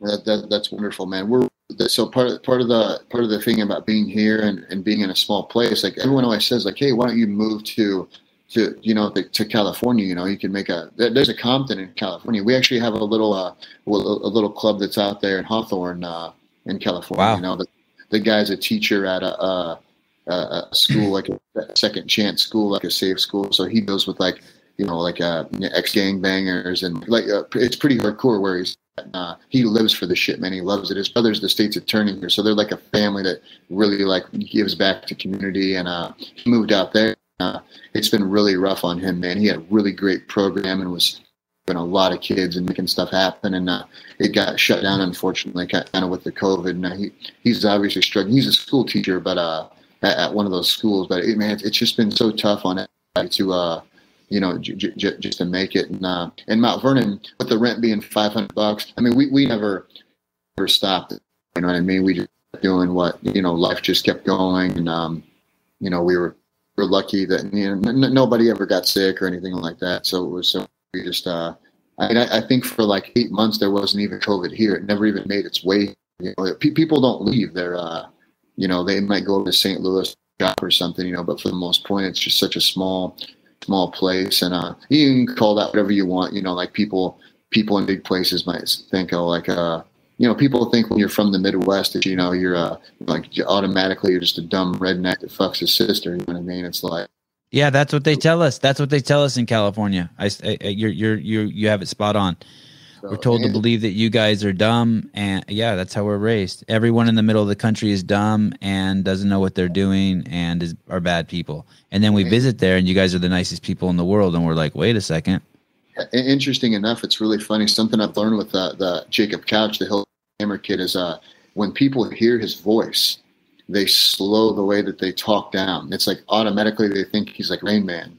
You know what I mean? It's like he has his Kentucky accent, so all of a sudden he's just this dumb redneck hillbilly. You know what I mean? It's kind of he's really sharp kid. It's funny to uh, and he puts it on. He puts it on thick sometimes. You know what I mean? But uh, it's funny to, to when people hear that immediately in their mind, just think like when someone's from the country, you know, that they're uh, you know they're a little slower. Uh, and hey, look, things are slower here. Like if if you uh, it's it's funny, you know, because people say like California is a you know we're just using that because you're from there. It's a really liberal place, but it's man the Midwest. Maybe people are uh, in, in, a lot of places in the Midwest. I mean, you can get hardcore Republican type people out here, but man, for the most part, nobody really gives a fuck about what you're doing, or you know, it's like uh, it's and it's kind of funny. It's it's kind of the opposite to what people really think. It's like like in New York City very very liberal place you know but at the same time by by liberal the, the, these some of these people are they're the most judgmental people All. I mean they think of course. if you're not if you're not incredible person in their mind that's open to everything basically you're just a piece of shit you know and like uh it's just kind of funny man with the politics uh, and it goes both ways on both sides you know what i mean? Pe- people are just they're just so close minded when it comes to come to things. And in the Midwest, we're really where I'm from anyway. We're really lucky to just have. I don't know. I, I think this is one of the freest places ever. Be, being here, I just think it's uh, it's small enough to where nobody really cares about what you're doing. You said when you went to high school, you were saying something like you were like one of seven white kids that in the beginning of the podcast, something like that. Am I getting that right? Or in your neighborhood?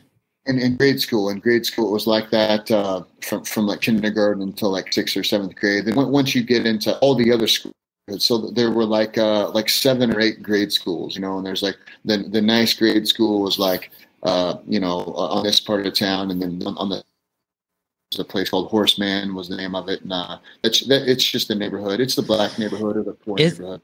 Isn't isn't it funny? So your perspective might be similar to mine. When I was 16 years old, I I moved. Uh, my mom kicked me out of the house, and I moved into an apartment building my dad owned and it was in the Oakland Berkeley border and I was all of a sudden went from being in a all white neighborhood that was Hells Angels and meth called Pacheco, California to an all black neighborhood where I was the only white person except for the Asian dude who lived in the apartment across from me who dealt heroin to this to the uh, I was going to say strippers to the prostitutes and I lived in that neighborhood from when I was 16 to when I was 20.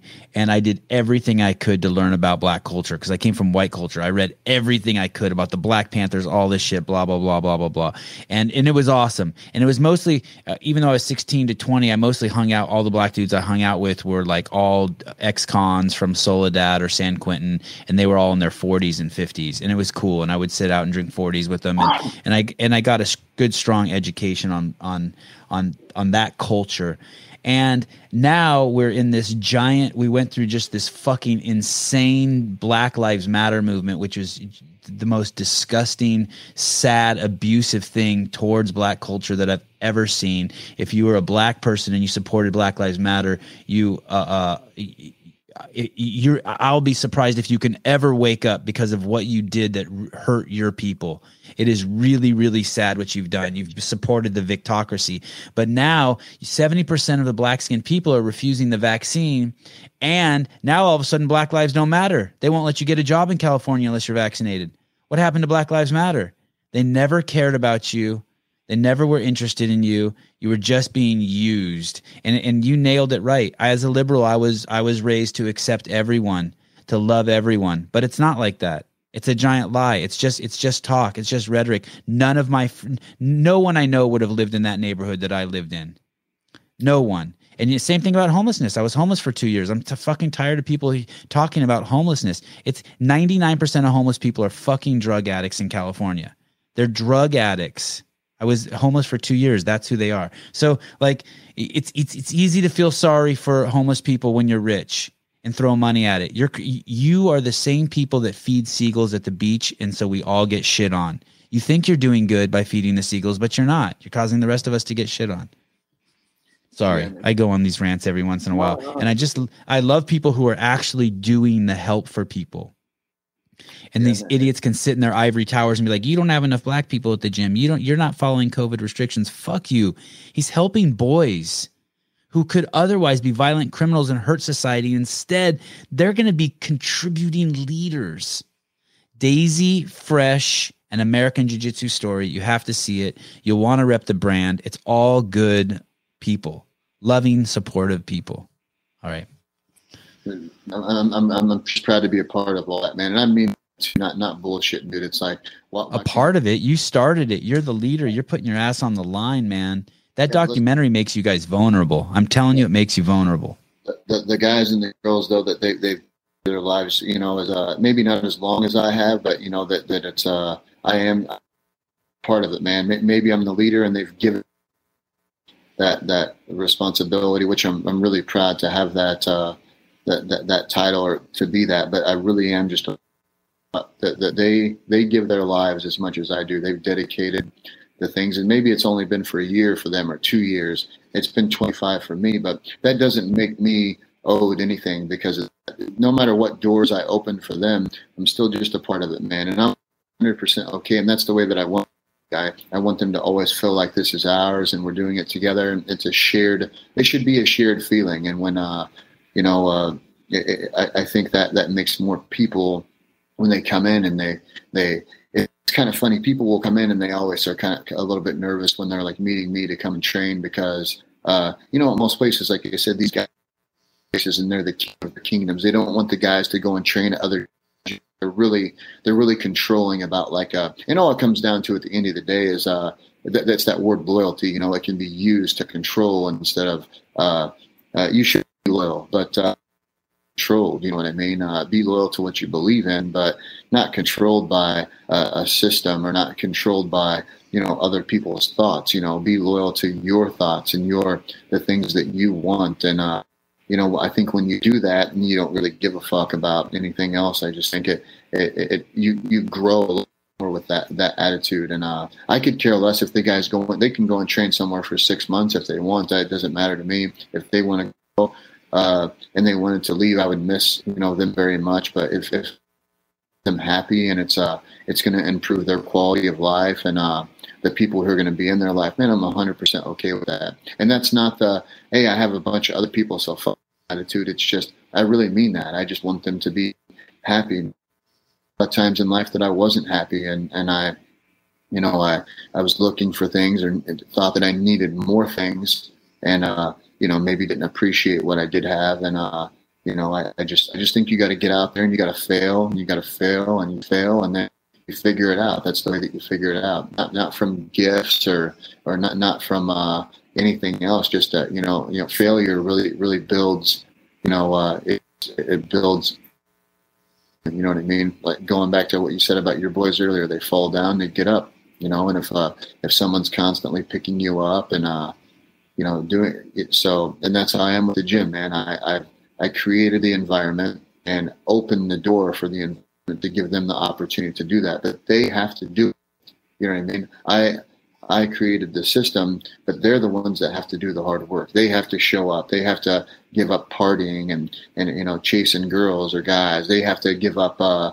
uh you know the the you know sometimes uh you know uh, the fun things in life to, to, to, to maybe be a champion. You know, that's what separates people who are champions in life from people who are just good or people who are, you know, um, a little better than everyone else. Something. These are the things that, you know, you know how it is. It'd be great to go out and party all Yep. the time, and but uh, you know, you got to save your money and you got to use it towards the important things that are gonna, you know, benefit you in the future. You have to constantly invest in yourself, and that's not just with money. It's with, uh, you know, every move that you make is important. You know what I mean? And it's um, just finding that balance between happiness and you know being productive. I think are, are it's uh, and I've been really lucky. I've kind of been able to figure it out, and uh, and it was definitely through trial and error. You know, I had so much failure and so much uh, really any help. Uh, honestly, Sevan, it's been uh, so that that that I've gotten. You know, it's just uh, been through like really those people that su- supported me, you know, like uh, you know, uh,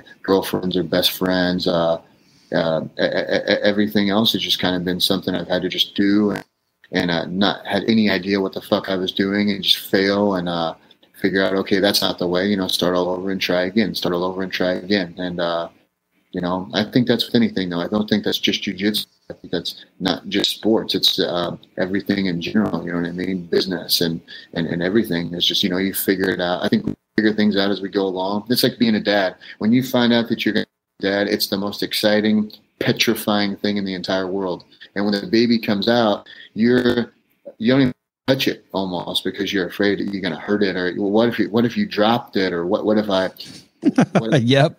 All that. and then you realize it's not funny. It's why second kids are usually so much tougher than the first kids. Yep. It's because Yep. for the first one, you know, you, you the rules and society's told you, hey, you have to do this. And I remember uh, I, I, I did a tournament and I took took Gavin to to, to a, a tournament when he was like three three weeks old. I had him on an airplane and like people were like complaining. I actually took him out to California and they were.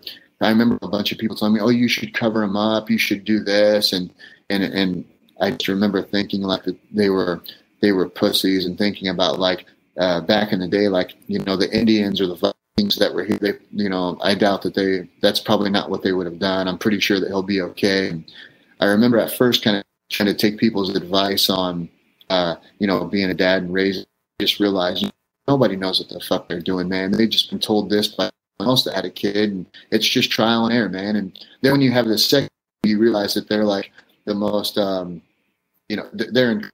You know what I mean? Like They're resilient as shit. My kids never wear shoes. My kids never have taken a shot. My kids just, I just don't feed them added sugar or refined carbohydrates as little as possible. I mean, a birthday party here and there. And then, yeah, kids are so resilient. I, I, my kids started wearing shoes for the first time when he started crashing on his skateboard. And he's like, hey, I think I might need shoes. I'm like, yeah, then now's probably a good time to put some on. and it was like you know I, I was a kid in, in, in, the 80s and I think that I think the 90s kind of kids were the, the kind of the, the some of the last groups that you're always outside you know like f- I mean dude, we I, I was thinking the other day about these trees at the park I was there that we used to climb up in man it, it was scary looking up there now that I'm an adult I'm like holy if we would have fell out of them we'd have been dead you know what I mean Yep. just like that now it was like uh you know, th- there were no kids there at the park. You know, it was like old people walking around. The kids weren't playing. The stuff had like spray paint on it. And it was like no, no, no, no one's. They're, they're just not interested a lot of times in like you know being outside and uh, you know, and um, I think a lot of that just kind of gets handed down. You know, from like the the the the, the parents. You know what I mean? They're like they're just so scared of things. Everyone's scared. Everyone's so scared. They've ruined their lives. They're they're they've they they can, and no one can do risk assessment anymore. Yeah, no, for sure. I I, I, used to rent Walmart. It's like it was across town, like six miles, and I I mean it was like, dude, if you let your kid, and I was like five years old, six years old, and it was normal. You know, there, it wasn't just my parents. It was like all the kids in the neighborhood. You know, we would like go and buy a baseball cards, whatever they're, uh, Yeah. you know, And uh, dude, if you let your kid do that now, you you would go to jail. I mean, they would put you in jail for for, for that. You know, you'd be in trouble. You know, it's like uh, um, it's Think of all the creeks you swam in. Think of all the crazy shit you did with as kids. Oh. Rocks you threw, creeks you swam in, sh- gross shit that they that no one ever does anymore because they're terrified. No, no, it, and it, it really is. It's a real thing, man. You know, it's it's and and, you can tell in society, uh, it, it just happens. Like especially coaching with the kids, it's like uh, some of the parents that come in are so pussyfied. And the funny thing is, they want their kids to win. That's all that matters to them. Is you know maybe they do shit in their lives, so they want to live through their kids and they want them to be winners and the best. And sometimes I don't know if it's for their kid, if it's so they can brag and be better. It's like it's like high school for them all over again. You know what I mean? Yeah. I got a little bit of that. I'm guilty of a little bit of that. I there I didn't dance, so I want my kids to dance. I didn't fight. Well, I fought, but I didn't like I did wasn't good at it, and so I want my kids to be able to fight. I, I you know, I get it. I don't I- think I- wanting, I don't think wanting them to do something is bad. I, I think that's good. I think, you know, there were times that I would look back with my parents and I would say, man, I wish that they would have been a little bit hard, more hardcore on me with like school, meaning, Right. uh, uh, they made sure I was there and they wanted me to go. But, uh, you know, I maybe, especially with my mom being a teacher, I, I think sometimes to myself, like, you know, uh, I didn't go to college. I went for uh, a semester, and I was like, "Man, this this is this is stupid. I'm not going to do this. Um, the shit that they're teaching me about business, I knew this when I was 10 years old, watching the neighbor guy slim dope. He had a million bucks. You know what I mean? So, so I would think to myself, I, that's the wrong way to look at it. But I would just think some of this shit that I'm learning, it's just not usable in life. You know what I mean? It's like so. I, I always wanted to do jujitsu, you know, and I, I thought in my mind maybe if I went to school and learned how to do business, it would help a little bit. And that that lasted no time. There's uh, uh one one of my professors was uh, really really hot, so I, I stayed in for the whole semester. But other than Yeah. that, that was uh, that was uh, I was out b- back out on the road, going to California and all these different places to train. A lot of the jiu-jitsu has always been in California, so kind of keep coming back to to being out there. And um, it was, uh, you know, I, it, I couldn't stay in the gyms for very long because, like you said, people are always. You know, I, I saw my friend told me that during the COVID stuff that you guys had, like they were telling on people, and if you told on Yes. someone, and then you would get a check for telling on them for being open, and it was like, so you, you, first off, here where I'm from, you would die for that. People, there, someone would kill you for that. In all seriousness, all jokes aside, it would be like that would not go over i- i- with the people here. But For uh, tattletaling. Yeah, it would not be good. But uh, it's just, I don't know, man. It's just, Hey, and do you know why you'd kill them? Because you're trying to keep your doors open so that you can make money so that you can buy food for your kids. So end of the day, basically, it, as soon as you do that, as soon as you stop someone from being able to put food on their table for their kids, I you, I don't know if it's right or wrong, but you should be you know that you've put your life in d- danger. Just like and like you said, we're wild animals. Like you fuck with a baby elephant, and mama's gonna bury you under a stack of trees so fucking high. for sure, definitely, it's true, and it's not eh, that. That's not something. I, I don't think that that's uh, that's not an opinion. It's just real. That's just real life. It's just the way it is. So no matter how you feel about politics, at the end of the day, on, on a lot of this stuff, it, it's about survival. You know what I mean? And Right. the the, the mental in the in the last uh, in in the, in the last two years has just been like it's been so bad for people. And uh, I actually just read that uh, the murder rate in 2020 was up 30 percent from the rest of the years. It actually doubled. The worst of before had been 15 percent. The highest. It's the highest murder rate that we've ever had. Now think about this: with half the country was entirely closed down this whole time. For the murder rate to go up on that, people weren't even outside. It's like I just Do you know what? Do you know why I think it went up? I, I I'm so arrogant as I'm going to say I don't think I know why it went up. It went up because those the the BLM movement started hating on cops, and cops started engaging people in the ghetto and stopped engaging people with black skin, and violent crime skyrocketed. Fifty one percent of all murders in the United States in the last fucking ten years have been committed by people with black skin. Does their skin color have anything to do with it? No. That's someone else's statistic. I don't give a fuck what color skin someone is. But if you're going to use that demographic, if you're going to use those metrics, then you have to realize if you make it so police can't engage those people or someone's going to turn a camera on them and get them in trouble for doing their job, then then police are going to stop engaging them. They're just people. I have tons of friends who are cops, black, white, and other. And it's the black ones, the white ones, and the other ones who are all telling me that if they pull someone, if they pull up next to someone who's doing 85 and a 55 and they're black, they, they have black skin, they go the other way. If they see someone like wielding a knife in the middle of the street acting crazy who's black, they go the other way when they used to engage them and they don't. And they're not engaging anyone in the ghetto. And guess who's suffering? Good, fucking, honest, fucking amazing people who happen to have black skin because these other fucking people have, have made it have made it impossible for cops to do their fucking jobs. That's why I think. Sorry, got another you got another rant out of me. No, Sorry. no, no, you know, I- I'm, I'm, I'm ears open and always trying, just trying to learn about things that you know that if there's some way that I can help the, you know, just the, the, the world be better, I always want to. So I'm I'm, I'm always completely open to, to hearing everybody. You know, uh, you know, because sometimes we just have our own thoughts. You know what I mean? It's it's as long as you're willing to open your mind, and learn from other people. I think you you know you, that that that's how change is done, just by education. You know what I mean? Uh, and uh, so, so, so me personally, I'm, I'm always, I'm a completely open mind. And, and, people say that, you know, they say shit like, like, oh, I'm an open book. I'm an open man. I'm always just trying to learn and, and grow. Cause like I said, everything that I've done was mostly just through uh, trial and error. So, you know, maybe all the shit that I was trying was wrong because that's all I ever knew. You know what I mean? So I'm, I'm always excited to just talk to people, especially on other sides of the country, you know, and like here, you know, what, what's going on. Some you guys are a completely different literally a different country out there man it's like Yes, it's nuts here. It's nuts. it's like california chicago uh, you know houston dallas and then uh, you know new york city and it's, it's kind of how it's split up you know they're like almost like different countries in the world and the people are so different the people So you know, different. the people in like you know Mississippi are so different from the people in California. The people have no idea. You know what I mean? It's like it's if you've never been out. The the Southern hospitality stuff is all real, man. That's like real. It's uh, Yep. Their attitudes are so different, and people are so, like so much happier in the, these places. Uh, that uh, you know, it's uh, it, it's really wild, man. Like I've been really fortunate to travel with the jujitsu stuff and, and and and meet and see a lot of different people, and it's it's so wild. Our, our, and our country is such a baby, you know. It doesn't even really have an identity yet compared to other, you know, a lot of these other countries. Have, they've been around for thousands and thousands of years. You know, when you really think about it, the United States has been a country for like a hundred years. You know, what I mean? It's Yeah. like we're literally just babies, you know, trying to kind of, you know, trial and error, trying to figure things out, and you know, it's uh, you know, it's it, it, it's a it's an, a neat time to, to, to be alive and, and and and see a lot of the wild stuff that's happening. Matt Murphy in the comments just says, "Has anyone offered to donate to Daisy Fresh to make it more modern, or would Heath like to keep it old school?" You know, what's interesting, Matt, is in the documentary. There's ta- as the documentary progresses, and you can see the boys are getting more and more attention. Um, you can see that people have started donating stuff. But I'll go ahead and let uh, Heath talk about that. Are people donating stuff?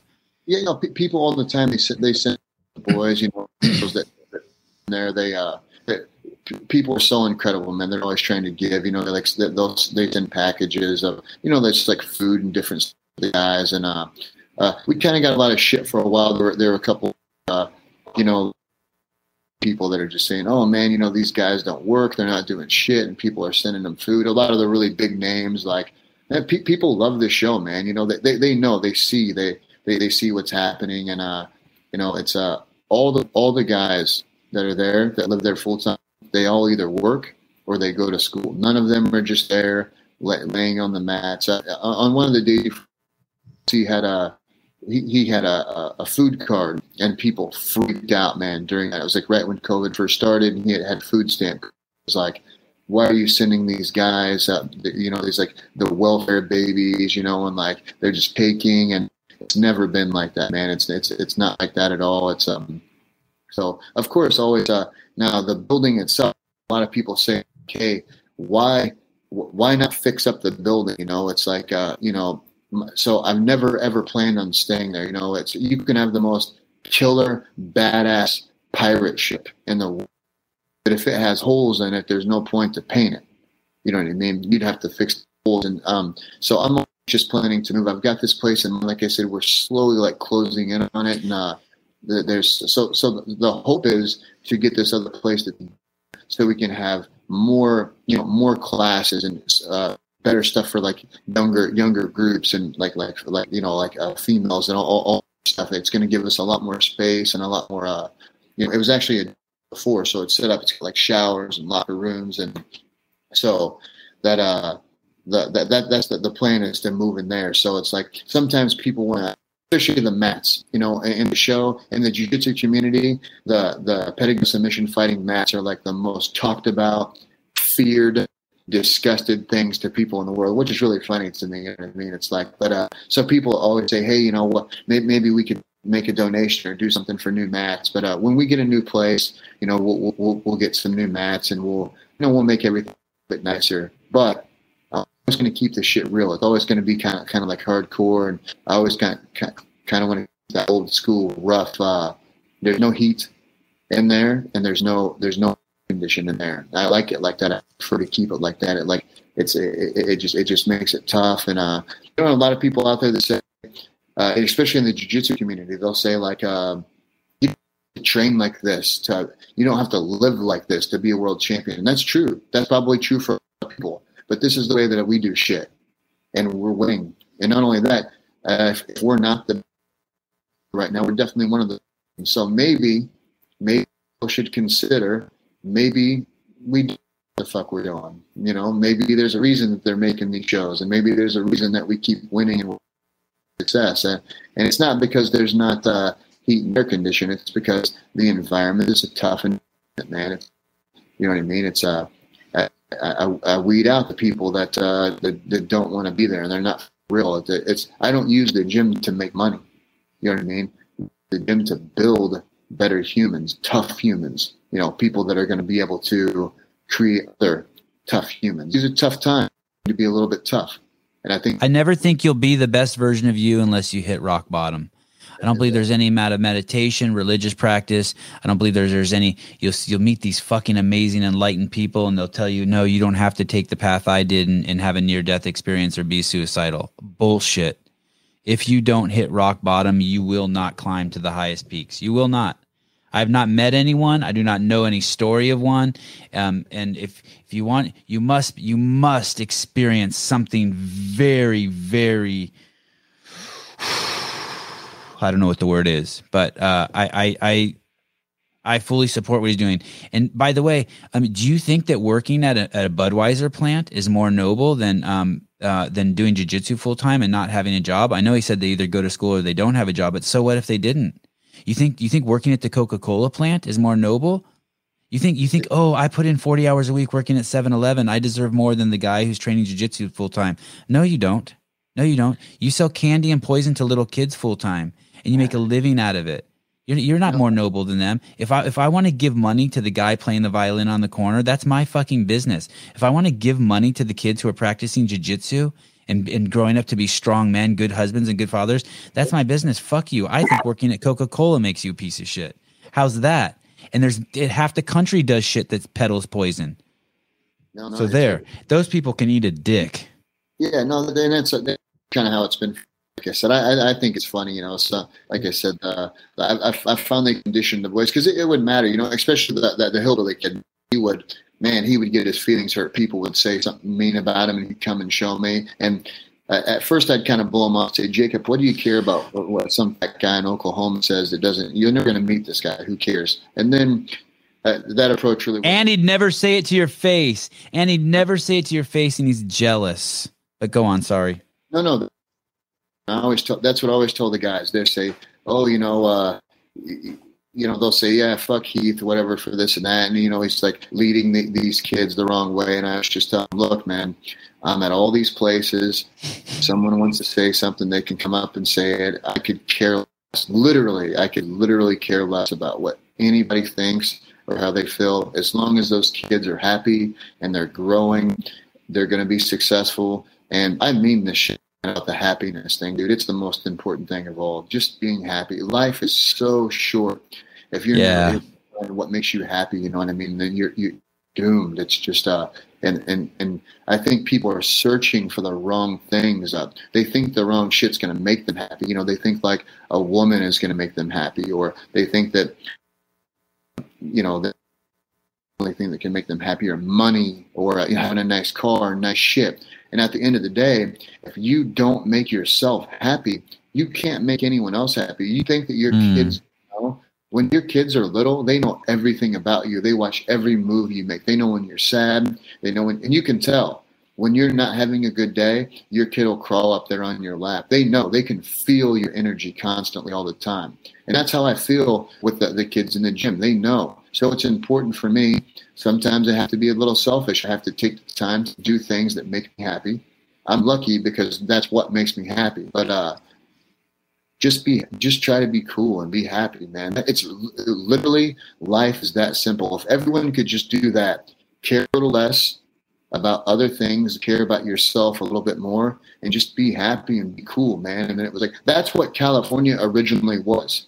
You know what I mean? It's like when when, when you look back, I think that's that's California was the coolest place. Like the, the '60s and '70s when it's like starting up, that was the place where you could go and no one gives a fuck. You know, and if you wanted to go out there and do drugs, you could go out there and do drugs. You could just be happy, and no, no one would no one would fucking judge you about this or that. You know, you could just do your thing, and then you know, then all these rules came along, and all these like just judgmental. Uh, there's just so much. You know what I mean? And it, it, it kind of now it's kind of switched. It's like it's uh California was the most you know like liberal place in the world. Now it's almost like uh it's almost opposite. It's like the most judgmental place in the world. If you don't agree with someone out there, you're a piece of shit. You know what I mean? And, and not just California. Not not to bag. I love California. No, no, I hear you. You're you're you're speaking correct.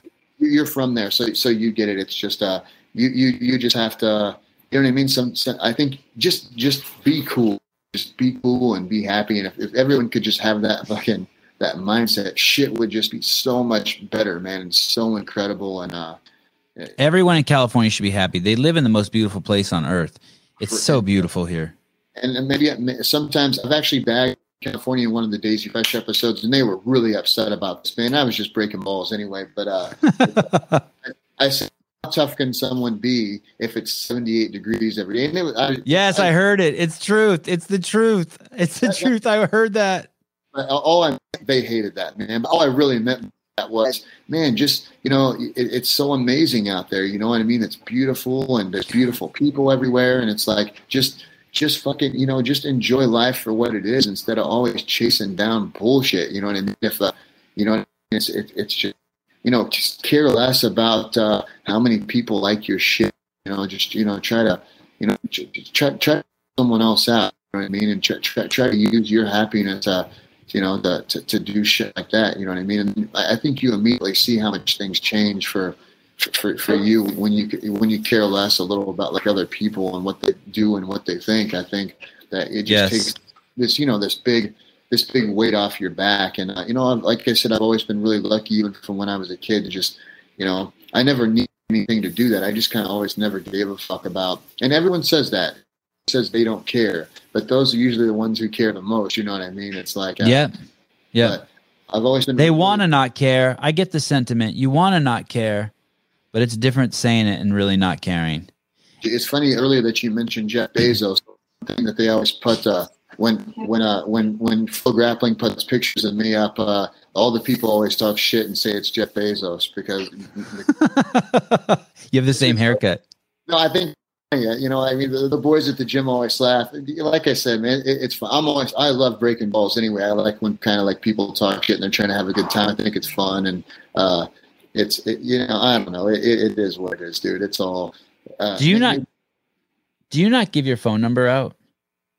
Yeah, it's on. You can get it on. The, it's a six one eight seven three one two six four four. I get about to hold on. I'll show. I'll show you here. Just, just during our, so I, I get about two thousand text messages a day. Um, Oh, what? so I don't, I don't know if you can see that on there on the messages right here. It's, uh, Oh, so just during our thing, I, I get about 177 texts. We've we've been two, two hours and something. It's uh, so how does anyone contact you? I was wondering because most of my guests, yeah, that's insane. How does anyone contact you? So, uh, well, I mean, I, I, I, and what happens is when I get home and I get done with my day, I usually sit down. Every everybody in the, the family goes to bed, and I'll usually take about two hours and try to go through the messages. And I always try to reply to everyone. Always, but uh, uh, Alejandro uh, Viner, uh, W A J N E R. That that's uh, he actually runs the Pedigo Submission Fighting Instagram. So I am extremely, extremely uh, appreciative and lucky to have him because he actually, Alejandro's the one that wears the shirt always open with the necklace. that's the guy. That's that's him. Yeah, he, he's the he's the yeah. That's him. He's like looks like he's from Brooklyn. He's always got the gold chains on, and He's a sweetheart of a man. What a sweetheart of a man. Yeah, he, he just said on, on our, our, our YouTube, the Pedigo Submission Fighting YouTube, uh, man, if people like the Daisy Fresh shows, literally almost once a week we put out something. They're literally like Daisy Fresh episodes, man. These, uh, you know, you can like the guys on there. It's completely free to obviously, and uh, they, uh, it, it, it, it's it's really neat, man, to be able to just have where he had through course and his. Uh, when I met him, I had never really met. I had never. Uh, Alejandro before, and uh, they, uh, they he, he reached out to me. And he, he was moving out to California, and his wife had just uh, they were on the wrestling team together, and she had, like slept with all the guys on the wrestling team that he was with, and he'd constantly Ouch. like like take her back, and she would kind of like do the same thing, and then it was like uh he was gonna his brother lives in California. He was gonna run off, and uh, a guy had reached out to me in Mount Vernon uh, that uh, he, he he had told me, "Hey man, I, I, I think I hooked up with this guy that, that you on your team. Uh, he he didn't train or anything. He was actually from my old neighborhood. I think I hooked up with his wife. I didn't want there to be any problems, and it was out. So I reached out to him to ask him about this, and he told me, "Man, my my wife cheated on me again. She's extremely religious from this very very religious family, and uh, he said, "Hey, I'm moving to uh, I'm moving out there." And I told him, "Hey, why don't you?" Uh, the, the mother just walked in. Waza. So, Hey, the Alejandro, thank you for putting me in touch with Heath. I'm finding out how incredibly hard it is to get in touch with him. I feel so lucky now to have had Yeah. almost three hours of his time. Crazy. yeah, getting all the Heath Pedigo's been Uh, really tough. I, I do I do one of these. Uh, your camera's in there now. so uh, so George just got they just got done with practice, so they're excited. But uh, I do one of these about once every couple months, man. So I actually have the boys pick the, the they think the fuck coolest guys that are like don't really give a shit about impressing anyone. They're just doing it because they love it. So they they picked you, and I said, yeah, fuck it, let's do that guy's thing. Do you have any CrossFitters in the bunch? Um, if I did, they would tell us all about it, right? The. Yeah, well, I was an executive at CrossFit, and, and and that's how I sort of know some of these names because the founder of CrossFit was big in the jiu-jitsu scene, Greg Glassman, and that's how I met Garth Taylor. And the and you mentioned a guy before that Greg used to mention a lot, the guy who has that website, that message board, um, something the mat.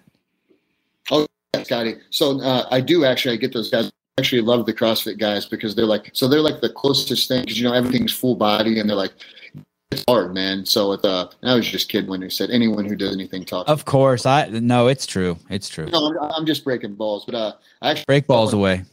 I love when I get those guys because man, they're so um, they're Their uh, game. they are they're, they're really game and they're they're that feeling of you know that your chest is going to explode and you got to be you know that humans are capable of so much man it's like we we can the, the, that governor that we have in our mind it's like its full job is to tell you hey uh, Sevan you got to chill out bro it's like you gotta you, you, gotta go go easy you know like back up that, that that's your brain's job is to like get you to not do shit that's too hard it always wants you to be safe unfortunately that's what keeps you from usually, you know, like being, uh, you know, great is that thing. So you've got to rip that fucking thing out, try to throw it away, and just constantly push yourself. And the CrossFitters, man, they uh, they they're really good at that. So it's a I, I don't have to take the time usually when I get them as competitors to teach them that hey, you're not gonna, die. you know what I mean? Your your heart's not going to blow up. They're kind of used to that feeling. So I'm actually, when I get them, I'm, I'm really glad. Appreciate, man. They're fucking tough. So it's like, um, I, I, I get him in. There's a kid from St. Louis that comes over that had competed in the CrossFit Games, and uh, he had done really good, man. And when he came in, he was just like, you know, he was just a monster, man. And uh, I wish he could have came to Mount Vernon full time, but he's a policeman actually over in St. Louis. Uh, but he, uh, man, Do you remember his name? yeah, Matt Green is his name. He's uh, he, he he he was a wrestler that wrestled for Lindenwood, and uh, he trains over in St. Louis. Great guy. He's, he's done a he's had a really incredible uh, uh, he's just done really, really well, with, you know, in his jiu-jitsu and, and wrestling life. And I think that's because a lot of his CrossFit stuff is like really, really, really like, you know, kept him, you know, like you said, man, they're just game, dude. It's a, it's a, that's a perfect word for them actually, man. You know, it's like, they're always up for that dog fight. You know what I mean? That just like rough, you know, uh, um, they're hard to break. So I wish I could get more of them. If you know they're on their ass, send them my way dude you're gonna have a you're gonna have a problem soon you're gonna have too many people coming to you uh, you probably have that problem already i've had three hours of your time heath and i um if you ever get a new phone number I, I, beg of you to share it with me. I promise I won't text you too much. I'm sort of afraid to get off the phone with you because I'm afraid it could be the last time I ever talk to you. No, I will continue to watch the Daisy Fresh and American Jiu Jitsu Tale. I will continue to bug all of uh, your guys and try to get more of them on my show. Um, it's been an absolute honor. This is the longest podcast I've ever done. The good news is the last one I did that was two hours and 45 minutes was huge and exploded. So I think people will really like this one too. Look, there's anything in that number, anyone can, you can use that. I apply. Sometimes it takes me a long time. It's, it's, it's not just about jujitsu. You know what I mean? It's like, I always, like I said at the beginning of the, pro, the podcast, I'm an activist in the jujitsu revolution. What that means, the jujitsu revolution jujitsu for everyone. You don't have to be connected to anyone. And uh, th- th- th- this is not in any way, shape, or form like an anti-Brazilian. Uh, I don't. Uh, that's not what I mean at all. You can be from anywhere, from any group of people, uh, and you can be successful. You know what I mean? Our team has proven that. You know, we don't have connection major or people. It's just something that we built with hard work and like love and dedication. And that's what the jiu-jitsu revolution is to me. And I think you can use that in all walks of life. You know what I mean? It's just that that's that's the most important thing. So if there's anything ever that I can help anyone with, I don't could give shit less if you do jiu-jitsu or not. It doesn't matter. The Pedigo Submission Fighting Instagram, Alejandro's on there. Anyone can contact me. I'll any anyone that I can help I will always help in any way. I don't have much to give, but I'll give everything that I have to to always just trying to make you know the the the, the world a better place in the way that I'm able to do that. So uh, anything. I mean, I, I I'm glad. I love for people to contact. The boys love it, and they're always just they're so excited, man, to just be a part of everybody's life. And through this, we've got to meet so many wonderful people, and it's just uh, man, I'm just so proud of what we've built and being able to like be on be on things like your show, man. It's just a you know, it's a way to reach so many people we could never reach before. But uh you know, the, the, the, world's a great place, man. Isn't it so fun? Living is really, so fun. And, and it's easy to get down, man. It's easy to feel like it's not. And I just think that sometimes we need reminded of that. And there's so many people out there that struggle the same way. And other, some people are just tougher than other people, man. You know, they're like wired to, they're, they're wired to to deal with just hard shit better than other people are. It's never your fault. You know, it's a, a, the saying like it's it's okay to not be okay thing. You know, but dude, I think everyone goes through that at some point. You know what I mean? It's uh, you know, it's it's it's it's just so hard to deal with that. It's hard to deal with that shit sometimes. And um, man, I just I hope that people will, will, will use the you know to, to use us if they need anything. If there's any way we can help. If someone wants, I don't care if you do jujitsu or not. Come out stay with us, hang out with us the entire time. Just fucking get away from wherever you need to get away from. Then it's just use us, use our use our platform, and there, it, it's it's nothing. You know, no one's asking for anything. It's just the the, the Daisy Fresh thing. It's like the Daisy Fresh Army. Man. It's like people it, it, that it's just being a part of something that's just bigger than you. Realizing there's so many people that are like you out there that uh, that sometimes, man. And it's uh, and you have good days, you have bad days, dude. You just got to keep your chin up and fucking hang in there and be tough. And everyone can do that. You can do it. It's just, and you know, just remember you're never alone. You're never by yourself. And even the people who are the best anything in the world these days too. You know, so please, if anyone needs anything, hit us up, contact us. We'll help in any way that we can. Like I said, don't have a lot to offer, but everything I have is available to everyone who needs it. So that's it. Bam. Yeah.